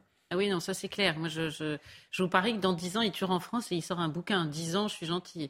Euh, non, clairement, c'est le, le, c'est le sparadrap du capitaine Haddock pour euh, Gérald Darmanin. C'est, la patate chaude, le, le, le symbole de l'impéritie de, de, dans le traitement de ces questions-là, puisqu'il y en avait un sur lequel tout le monde s'est focalisé. On avait dit qu'on prendrait une mesure euh, drastique pour lui, et finalement, il a filé et euh, personne ne savait où il était. Alors c'est quand même une bonne nouvelle. Il a été, il est arrêté en Belgique. Il aura fallu un mois pour l'arrêter. Voilà, et, il on se rend compte qu'il était finalement caché proche de la France, à quelques kilomètres Exactement. de la, si vous voulez, tout est un peu absurde parce qu'on voulait l'expulser, puis finalement on va le faire revenir. Vous voyez, c'est un peu une histoire surréaliste. On est dans la cinquième dimension dans, dans, tous les cas, il ne sera pas en liberté, pardon, hein, mais il, sera soit, incarcéré, soit en centre de rétention. Très bien. Vous connaissez la capacité de notre pays euh, à, à, régler les questions euh, judiciaires.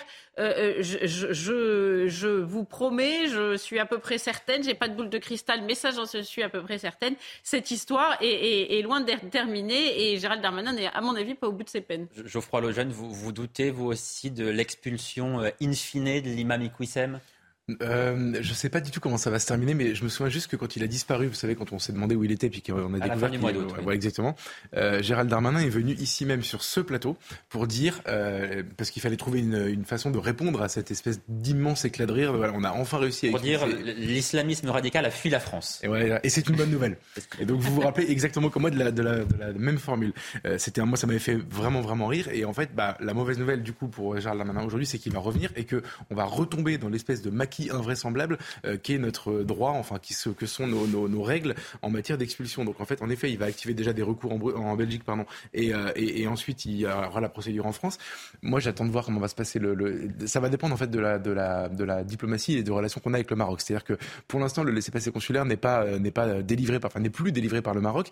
Peut-être que parce que c'est une affaire entre guillemets d'État, la France va vraiment peser de tout son poids et mettre une pression monstrueuse sur le Maroc pour qu'il soit à nouveau délivré et qu'on puisse l'expulser rapidement. Ce serait la meilleure solution pour le gouvernement, pour Gérald Darmanin. Mais ce qu'il faut dire, le plus important dans cette histoire, c'est que, en réalité, pour tous les autres imams Iqiyoussen qu'il faudrait expulser, tous les clandestins qui sont déboutés du droit d'asile, tous les gens qu'on décide de, de, de, à qui on délivre des OQTF, des obligations de quitter le territoire français, et comme il n'y a pas cette pression diplomatique, et eh ben en fait ça ne marche jamais. Ce qui est génial avec cette affaire, génial, c'est évidemment ironique, mais c'est qu'en fait on comprend enfin pourquoi on a 6%, on avait au premier trimestre de, de l'année dernière euh, 6% d'exécution des OQTF. En fait, on comprend que notre système ne fonctionne pas.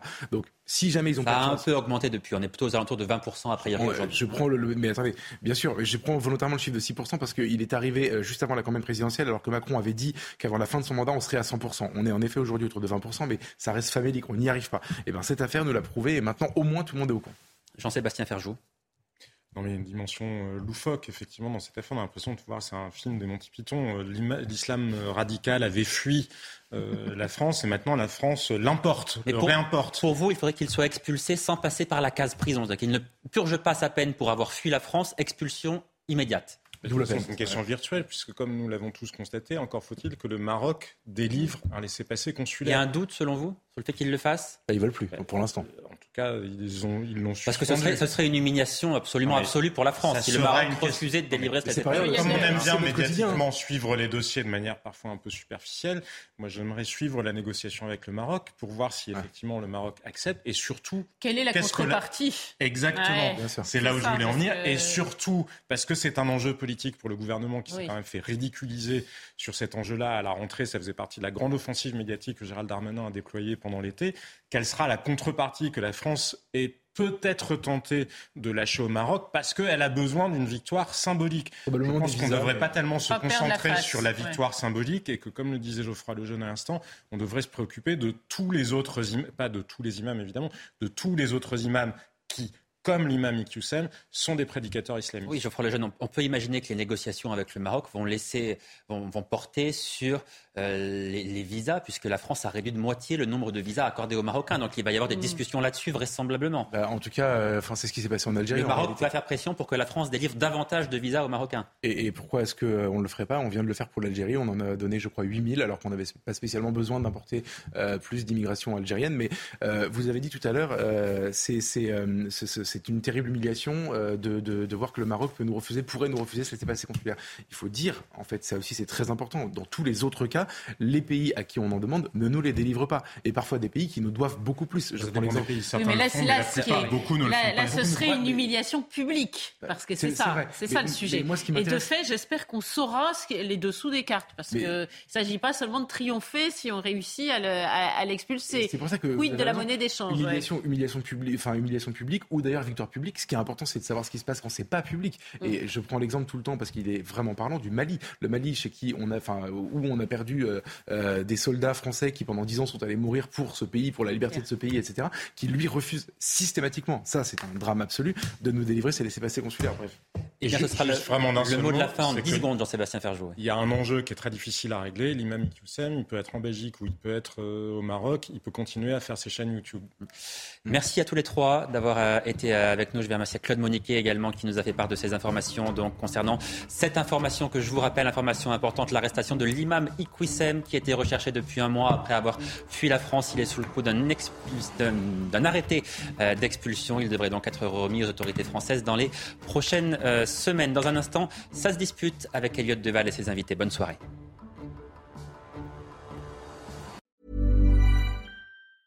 Ever catch yourself eating the same flavorless dinner three days in a row?